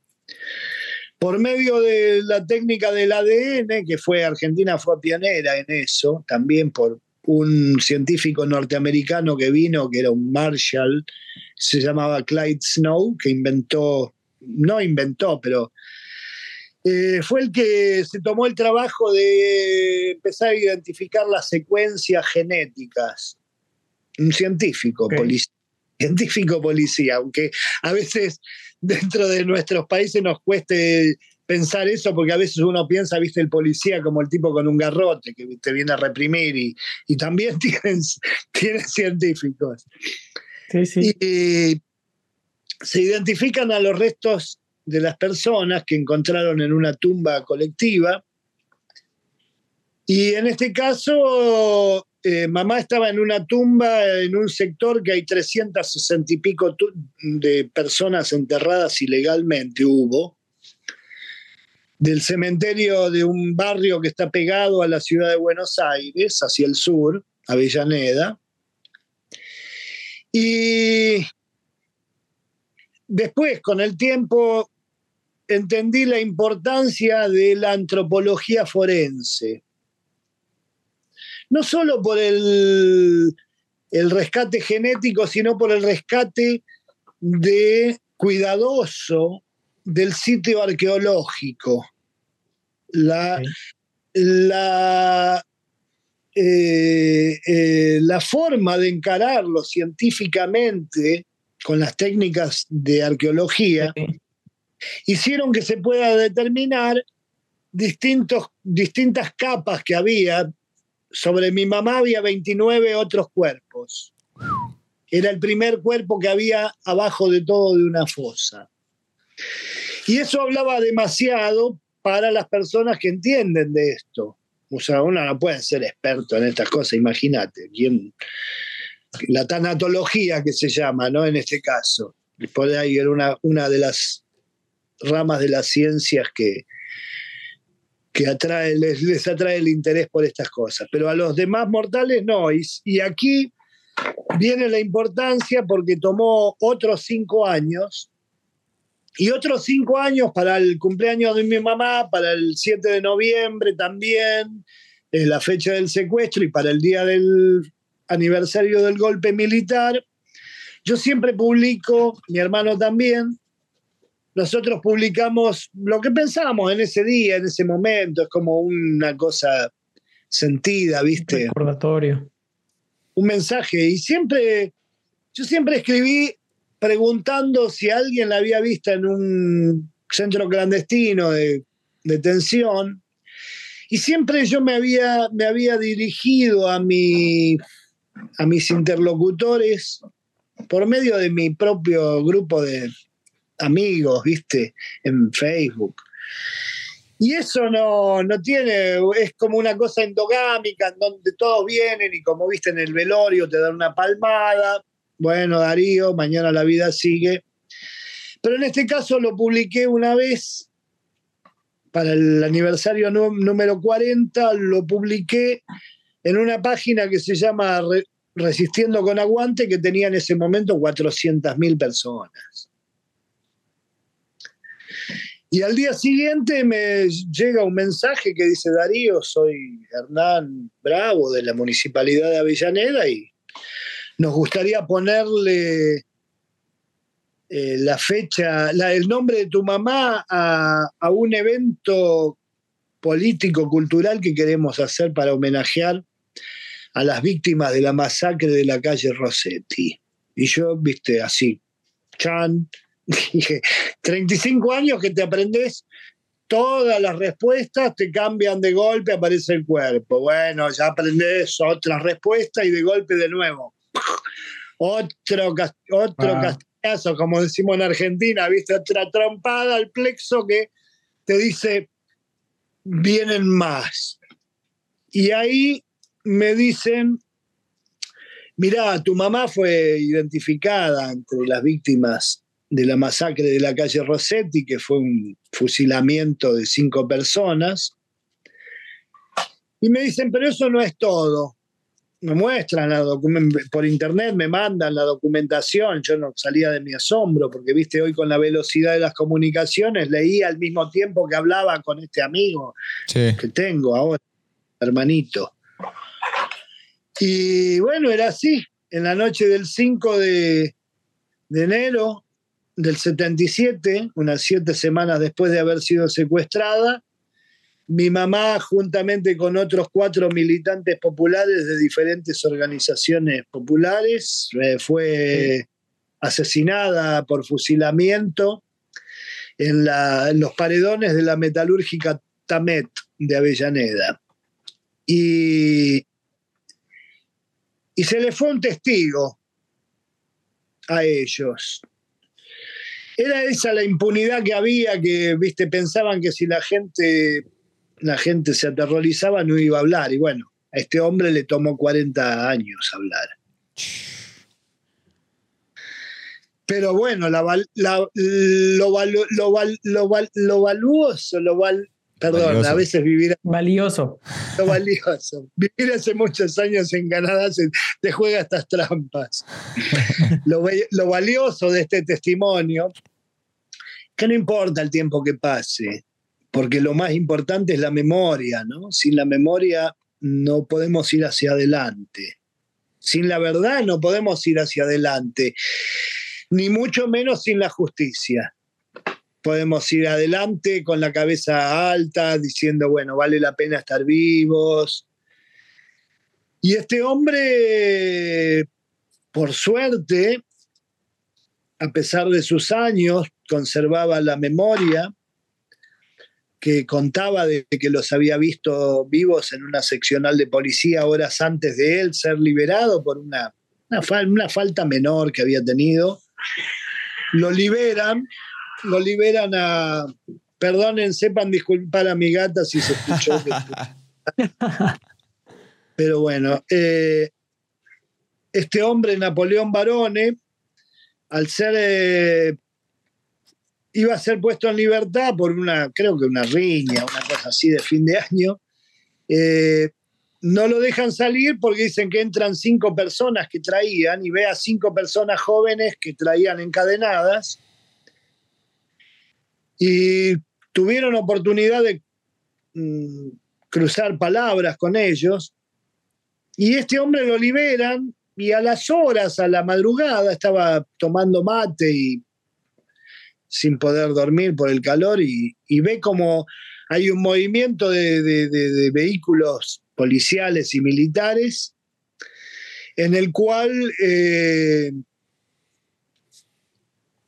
eh, bajan a cinco personas encadenadas, y las personas que él había visto encadenadas, los ve que los bajan y los hacen poner en fila india, preparan todo y, y los fusilan enfrente de la ventana de su casa a esas mismas personas. Y, y bueno, sí, y el enterarte de eso, de que alguien vio como, como matan a tu ser querido, a esa persona hermosa y cariñosa, ¿eh? de bien, una persona de bien. No importa, de bien o de mal, lo que fuera, una persona que matan a una persona delante tuyo, o sea, Claro. Nadie está preparado para eso en la vida a menos que seas un asesino. Y eso te marca para toda la vida. Este hombre lo marcó para toda la vida. Y él lo, sintetiza, lo sintetiza en una frase que dice que él, que él no podía morir como un cobarde, que él, llegado a los ochenta y pico años, quiere morir como un valiente y no se puede llevar esto que vio. Y eso nos dio pie a nosotros como para, para ir al juzgado y llevarlo a declarar. Porque la causa sigue, a pesar de los años, que no había quien acusar, que no había pruebas. Bueno, querían prueba, ahora tienen prueba de los testigos que decíamos que habían secuestrado. Después tuvieron las pruebas del cuerpo, lleno de balazos, más de 20 balazos tenía el cuerpo de mi mami. Hubo 200 balazos esa noche, más de 200 balazos. Y bueno, yo para mí, como como paradigma, dije que esto no se debía nunca olvidar, ni callar, ni permitir que pase. Entonces, eh, si bien antes yo me había de alguna forma en la vida preparado para responder hasta de una manera beligerante, eh, cuando uno trasciende a través de mi nueva generación, lo que uno aprende es a, sintonizar fino. Claro. Y ahí le pedí a mi hija que, que mi hija estudió artes visuales que le vaya a hacer una entrevista a este hombre.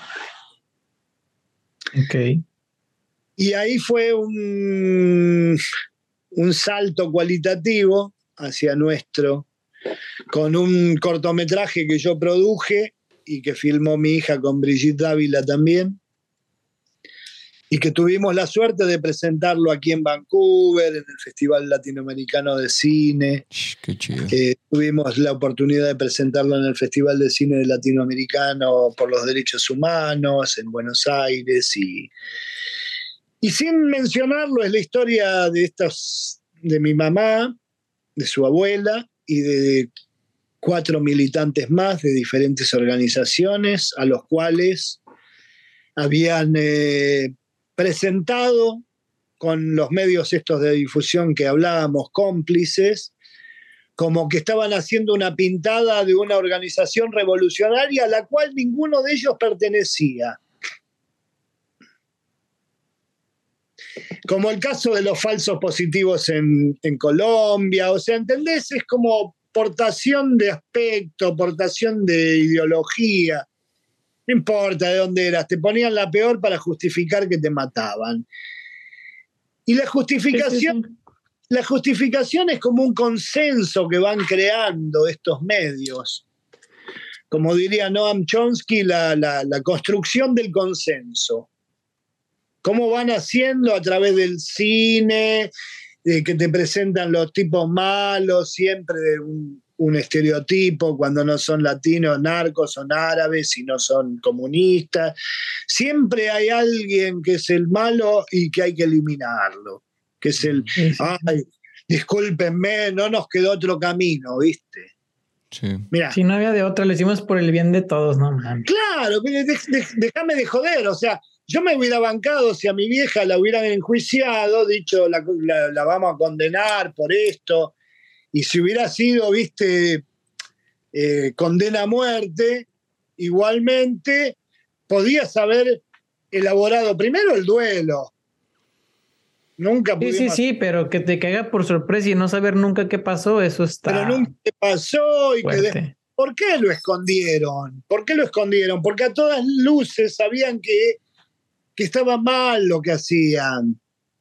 Era, viste, como, como se llama, en derecho se llama cri- eh, asesinato criminis causa, que es para esconder un delito que estás haciendo, matás a la persona que se cruzó en el medio, sea o no sea un actor principal.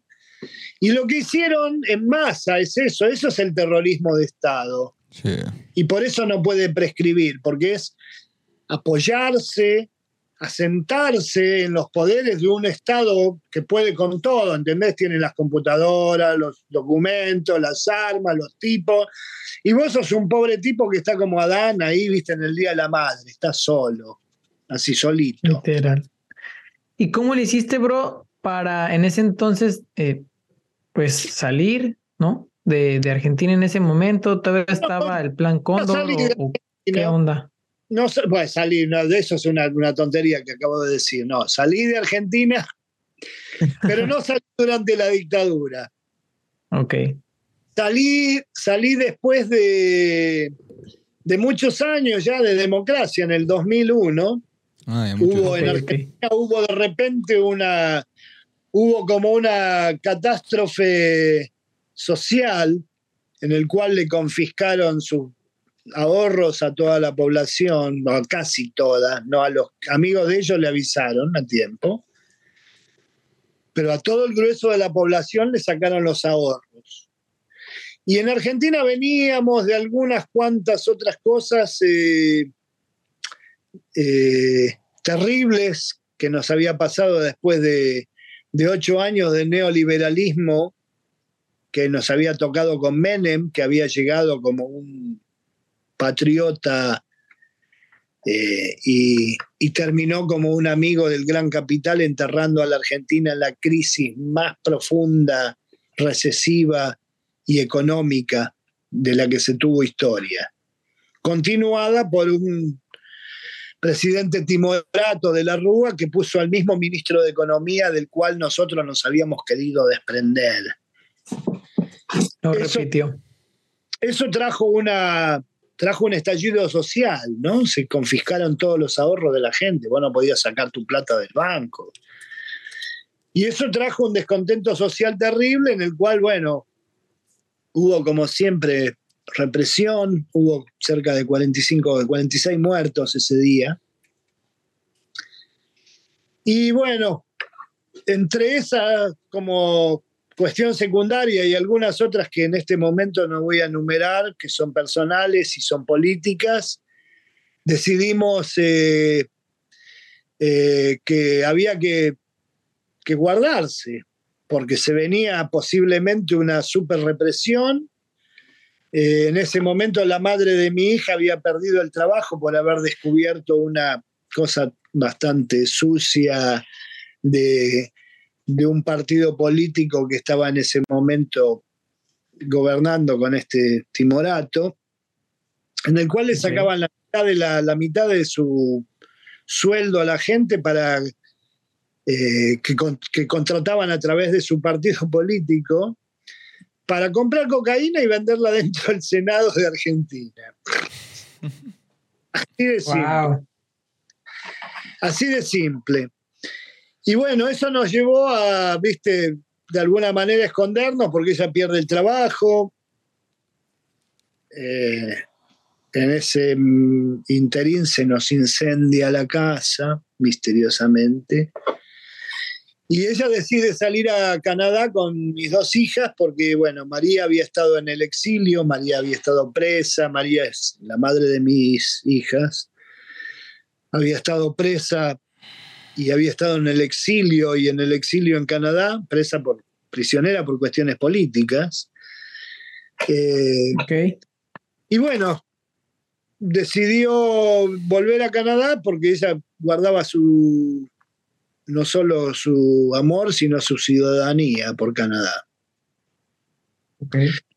Y a los dos meses eh, yo me vine para ver cómo estaban y ahí fue como, como tomar la verdadera dimensión de lo que estaba pasando desde afuera, lo que nos había pasado y el decidir no volver a la Argentina. Dejar todo, casa, amigos, familia, perros, todo. O sea, no es que lo dejamos abandonado, pero viste, dejamos, dejamos la. Quedó allá, pues. Claro. Quedó atrás en el pasado. Y eso, bueno, me trajo a Canadá a mis 43 años, que paradójicamente era la misma edad que tenía mi madre cuando la secuestraron y la desaparecieron. Y que era un poco como decir, bueno, mira, a mi país le puse hasta acá, ¿viste? Hasta acá le doy a mi país, que fue la edad, no vamos a hacer dos veces lo mismo. Me busqué un montón de excusas como para irme enojado de mi país. Sí. Al cual no me dura mucho el enojo porque lo amo profundamente. Claro, claro, no, no puedes negarlo, pues. No, pero tampoco puedo vivir en este momento allá porque después de 20 años de vivir en Canadá, uno aprende a convivir con un montón de cosas, ¿viste? Y no, no tolera al fascismo encubierto. Y en Argentina hay una gran mm, cantidad de personas que no se dan cuenta el nivel de fascismo o de autoritarismo que tienen encima. Y no es que vos digas, ay, me declaro fascista. No, no es, no es así tan simple. Es una cuestión de idiosincrasia, de miedo a perder tus privilegios de, de clase social, de etnia. En Argentina, el viste, es como el jabón ese del test de la blancura. La gente se piensa, la gente se piensa que sí, viste, bueno. Eh, es muy triste, es muy triste.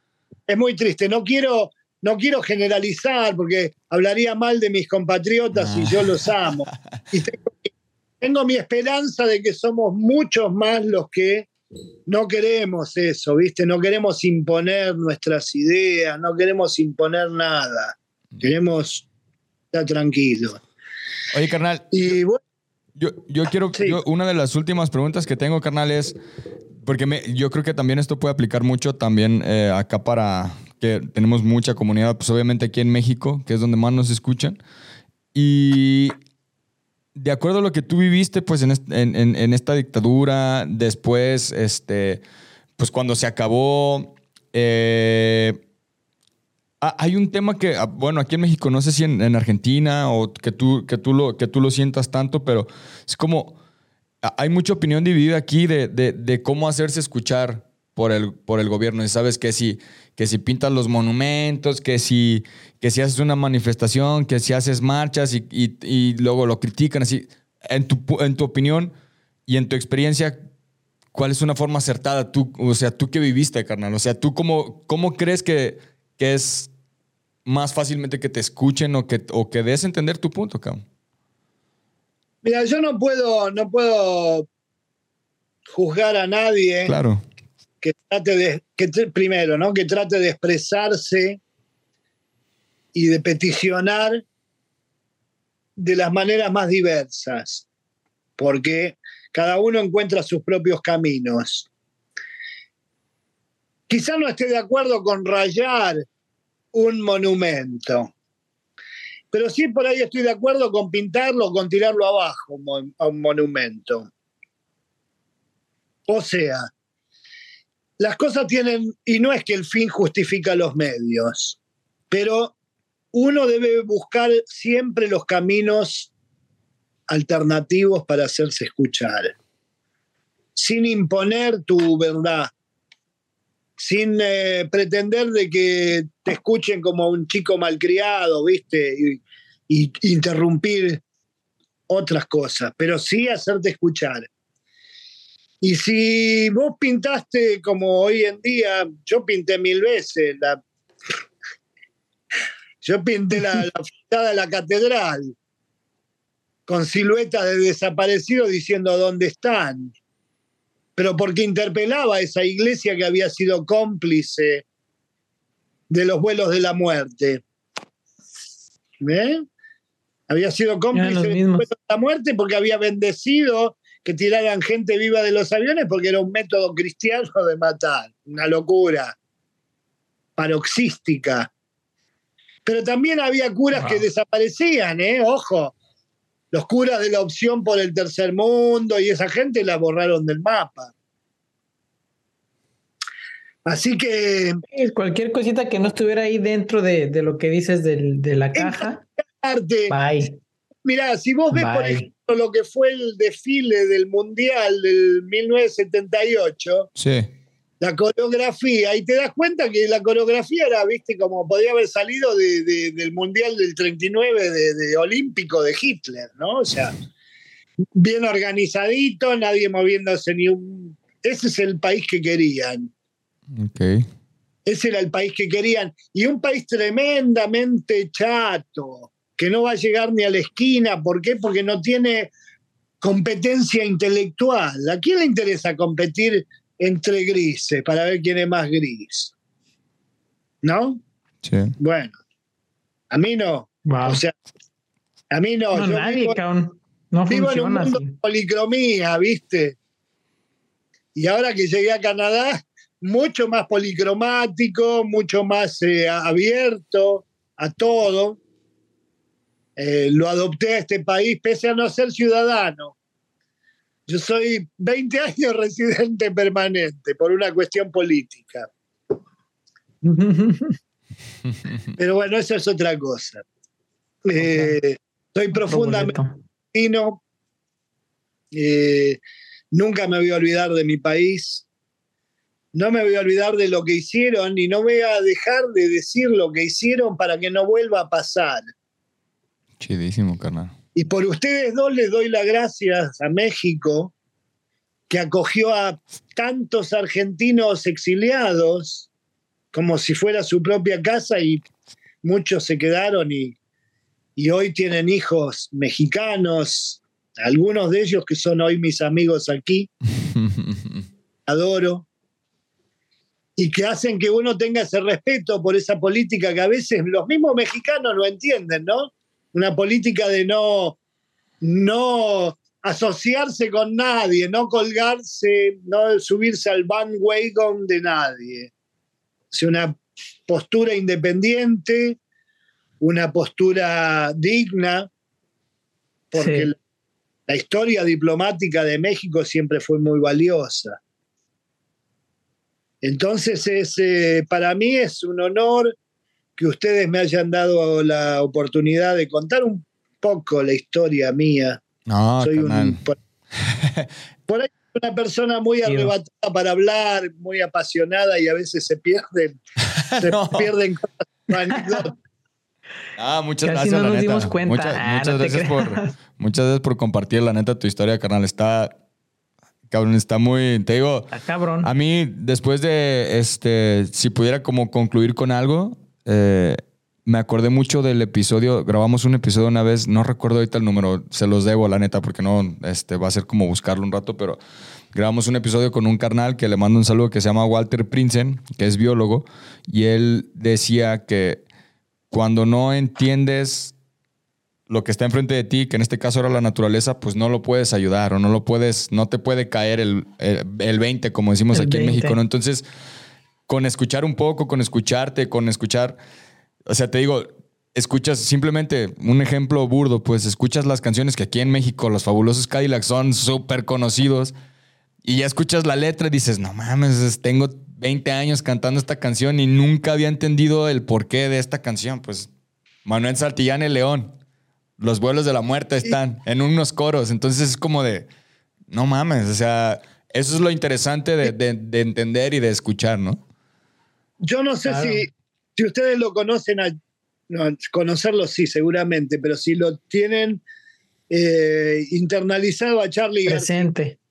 presente, a Charlie García, que es uno de nuestros próceres del rock argentino, un poco uno de los patriarcas del rock argentino. Él tiene una ca- canción que, que dice en una de las estrofas, eh, los amigos del barrio pueden desaparecer, pero los dinosaurios yo sé que van a desaparecer. Y los dinosaurios era una metáfora por los dictadores. Claro. Sí, sí, sí. Nada dura para siempre. Raza, eso finalmente un día nos vamos a deshacer de ellos biológicamente. ¿Eh? La sociedad se va a librar de ellos biológicamente y ese va a ser un salto evolutivo inmenso. Ah, Total. Hay que tenerlo en cuenta y ni aún abajo del agua aflojarle, amigos, hermanos. A huevo, chido. Vale la pena. Cada cosa que ustedes tengan, que crean que deben sostenerla a fuerza de puño y morderla, así llevarla entre los dientes, háganla, no le aflojen, lo que sea. Ponerle, ponerle el corazón, ponerle pasión, Todo. cabrón. Ponerle todo, ponerle todo. Venga. Chidísimo. Chidísimo. Pues tenemos, tenemos Pues creo una. Tenemos, por es- Creo que con esto podemos darle como, como conclusión, cabrón. Eh, tenemos mi, mi Darío por ahí una, una dinámica para darle cierre. Es muy sencilla, cabrón. Realmente eh, vamos a darte una serie de palabras eh, y vas a decir lo que primero que se te venga a la mente. Ah. Aguanta, aguanta. Antes, de, una- antes de pasar a la dinámica, antes, se me estaba olvidando. La neta, no, no, no lo quiero dejar pasar. Sí anoté ahí dos, tres Sí. frases también antes de que se me olvide. que Cierto, me gustaron cierto. mucho, mucho de ti, este Darío. Te, las, te, te comparto algunas que se me hacen muy interesantes. Eh, nada, me va a quitar la alegría de vivir. Ese me hizo muy perro. Este. eh, me duele tanto que voy a aprender a morder. Puta, eso es. eh, hay dos, tres cosas. ah, igual, banda, que escu- o sea, escuchen el episodio y van a caerles ahí ventes. Este dice: No importa el tiempo que pase, eh, sin la verdad no podemos ir adelante. Ahorita me cayó así ese. pf, un 20 de, Sí. de mañana tengo yo una plática chida ahí con una persona que quiero mucho y, y es como. Bien, qué bueno que la dijiste, carnal. Y lo otro es, y esta es la que más, esta es la que más se me hizo muy, muy interesante. Hay mucho, mucho, mucha, mucha cajeta aquí. Es hacerse escuchar sin imponer tu verdad. Puta, eso está difícil, carnal. O sea, y lo he traído ese tema últimamente, así como cuando platicas con alguien y estás debatiendo, es saber, ¿vas a, vas a, vas a darte a entender tu punto de vista o, o, nada más quieres imponer lo que tú estás opinando? Está muy interesante. Muchas, muchas gracias por compartir, carnal. No, a ustedes, por favor. Por ahí quiero, quiero agregar la de, la de defender siempre la vida, cabrón. La neta, todo lo que sea en ese, en ese camino, a darle. Si es apoyar al prójimo, si es ayudar a los demás, si es tu historia, si es levantar la voz y, morder, cabrón, lo que sea, pero siempre estar en pro de la vida. Gracias, cabrón. La neta, bien contentos de tenerte por acá, eh, compartir y sabía que, que, iba a salir mucha, mucha magia de acá y, compartir de corazón, cabrón. Una pequeña cosa. Yo quiero, quiero agradecerle también mucho a un grupo hermoso que tengo de amigos jóvenes, jóvenes, que son los que me dan la energía todos los días como para seguir con mi vida, con mi historia, con ¿por qué? Porque como ustedes se interesan y no se interesan superficialmente, sino que cada uno por su lado investiga y hace su propia tarea. Y por suerte, debe ser que todo el mundo alguna vez tuvo un maestro. Mira, yo el mejor maestro que tuve fue uno que me dijo que desconfiara del maestro. Huevo. ¿Por qué? Porque el maestro podía estar medio loco y decirnos cualquier cosa y nosotros andar repitiendo como autómatas por ahí. Entonces lo mejor era, si hay algo que no te cerraba, ir siempre a las fuentes a averiguar la verdad. Y a mí mis amigos me han hecho eso que te digo, de eh, traerme un poco a la, a la realidad de, que cada uno viene de realidades diferentes. Uh, sí. ¿Viste? Y. Pero que todos estamos marcados por lo mismo, y es lo que vos decías. Sin una, una, una hilación histórica nuestra de dónde estamos parados, dónde vamos y hacia dónde, viste, eh, pensamos ir, no podemos ir a, ningún lado si no tenemos la verdad de toda nuestra, nuestra vida. No, no nos pueden mentir con nada. Y no podemos permitir que nos mientan. Jamás permitan que les mientan. Nada más. Chidísimo. O sea, ahora sí, pasamos a, la dinámica. Ya te la estaba platicando un poquito el, el Goyo, carnal. Está súper rápida. Son unas, unas cuantas este, palabras. Eh, lo primero que se te venga a la mente, así con la palabra y lo asocies, échale. Dale. Dale, dale. Venga. La primera es vida. Amor. Dictadura. Eh, terror. Por ahí una frase muy célebre, creo, en esa, en esa época. Eh, nunca más nuestro norte. Eh, Canadá. Tierra de libertad y oportunidades. Argentina. El corazón roto. Si pudieras eliminar un pensamiento de tu mente, ¿cuál sería, carnal? El odio. Venga. ¿Qué le dirías hoy al Darío de hace 10 años? Ah, valió la pena. Huevo. Tenemos un playlist que se llama Pa' que no se te acabe el gancito. Está en Spotify. Ese playlist lo, lo empezamos Goyo y yo poniendo canciones que, nos, que nos pusieran un estado de ánimo este, chido, como decimos aquí en México. Que te cambien el estado de ánimo algo, algo bien. ¿Qué onda? ¿Qué canción pondrías tú, carnal, en este playlist? Ah, pondría una de los fabulosos Cadillacs. Yeah. ¿Cuál? Esa que dice todo el mundo a bailar hasta morir, ¿viste? un ska, un ska de, la primera época de los Cadillac. Cualquier ska de ellos me vendría bien al podcast, al playlist. Chidísimo. Sí, cualquiera de los. Venga, bro. La siguiente es: ¿tienes algún libro, documental, película que te haya así marcado que quieras compartir? Sí, bueno, terrible. Me pasó la, biblioteca de Alejandría por adelante, justo. Eh, libro, mira, sí, libro, ¿sabes qué libro te voy a decir? Un libro que se llamaba, se llamaba, dos libros, ¿puedo dos? Uno era claro. que es de cabotaje, Junco. Es la historia de un maestro rural en un páramo del norte argentino muy rural que no conocía nada de la ciudad, un libro muy tierno acerca de dos mundos en un solo país. Y el otro que es un poco lo mismo es eh, Las aventuras de Huckleberry Finn de Mark Twain. Bien. Que también me, es como que, que me despertó la curiosidad por eso, por todo por todo. Chidísimo. Pues la última, carnal, es eh, mejor aprendizaje del último año. Ay, ah, el mejor aprendizaje vino en una ceremonia muy chida de peyote. Qué chido. A huevo. Allá, ¿no? Me habías platicado con, con nativos, este, con nativos mexicanos y nativos eh, de aquí, de Canadá, en realidad eh, nativos de Cascadia, del ese Portland, Oregon y, Washington State, y algunos huicholes que vinieron desde, directamente desde, desde Jalisco.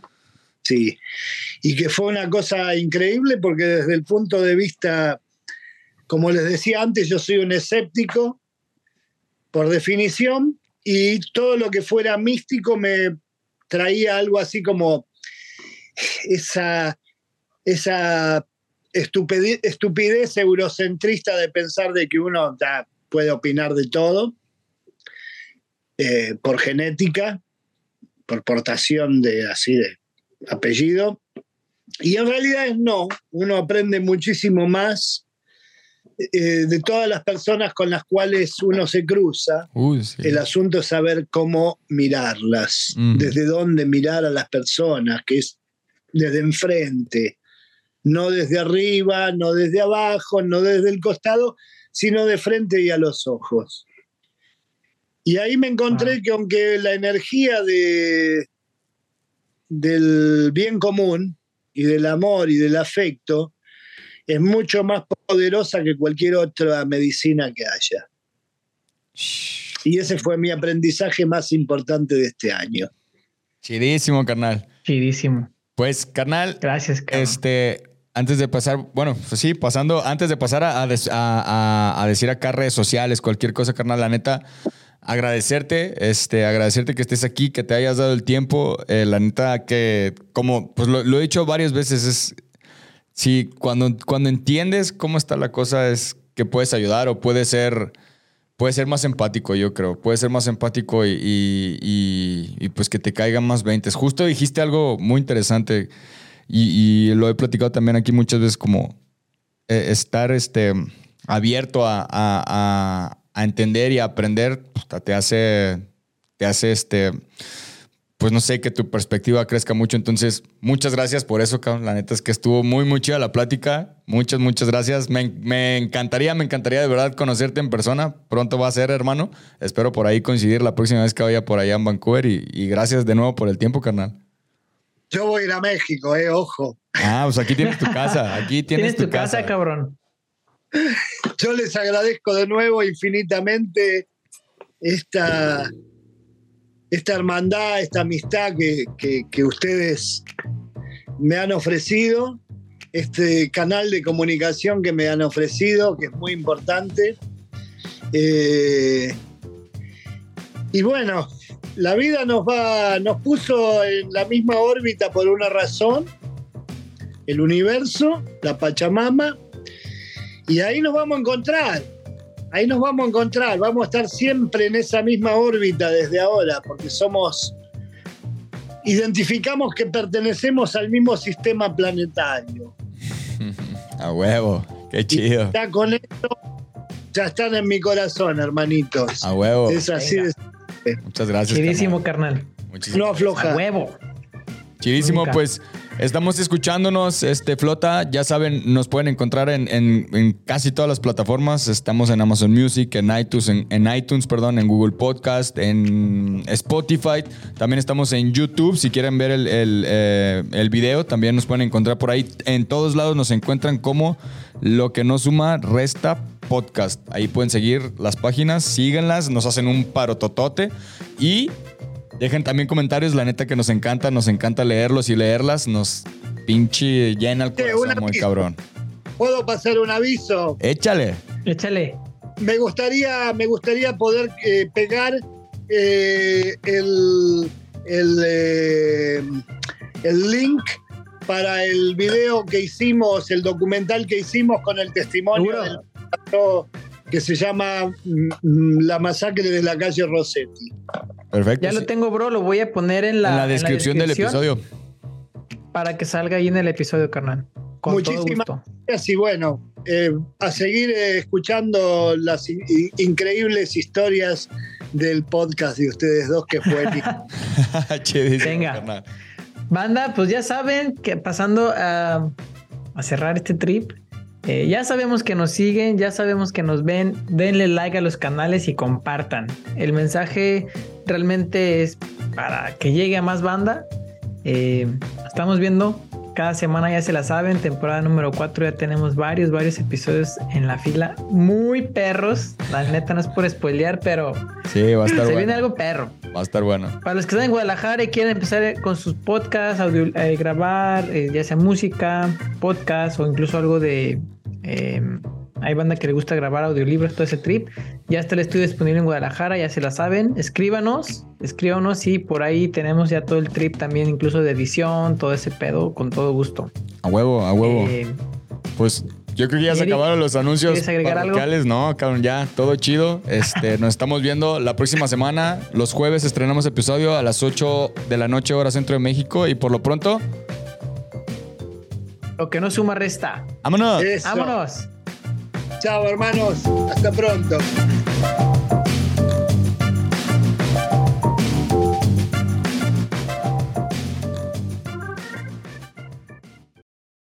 With the Lucky Land slots, you can get lucky just about anywhere. This is your captain speaking. Uh, we've got clear runway and the weather's fine, but we're just going to circle up here a while and uh, get lucky. No, no, nothing like that. It's just these cash prizes add up quick. So I suggest you sit back, keep your tray table upright, and start getting lucky. Play for free at LuckyLandSlots.com. Are you feeling lucky? No purchase necessary. Void where prohibited by law. 18 plus terms and conditions apply. See website for details. O'Reilly Auto Parts puede ayudarte a encontrar un taller mecánico cerca de ti. Para más información, llama a tu tienda O'Reilly Auto Parts o visita oreillyauto.com.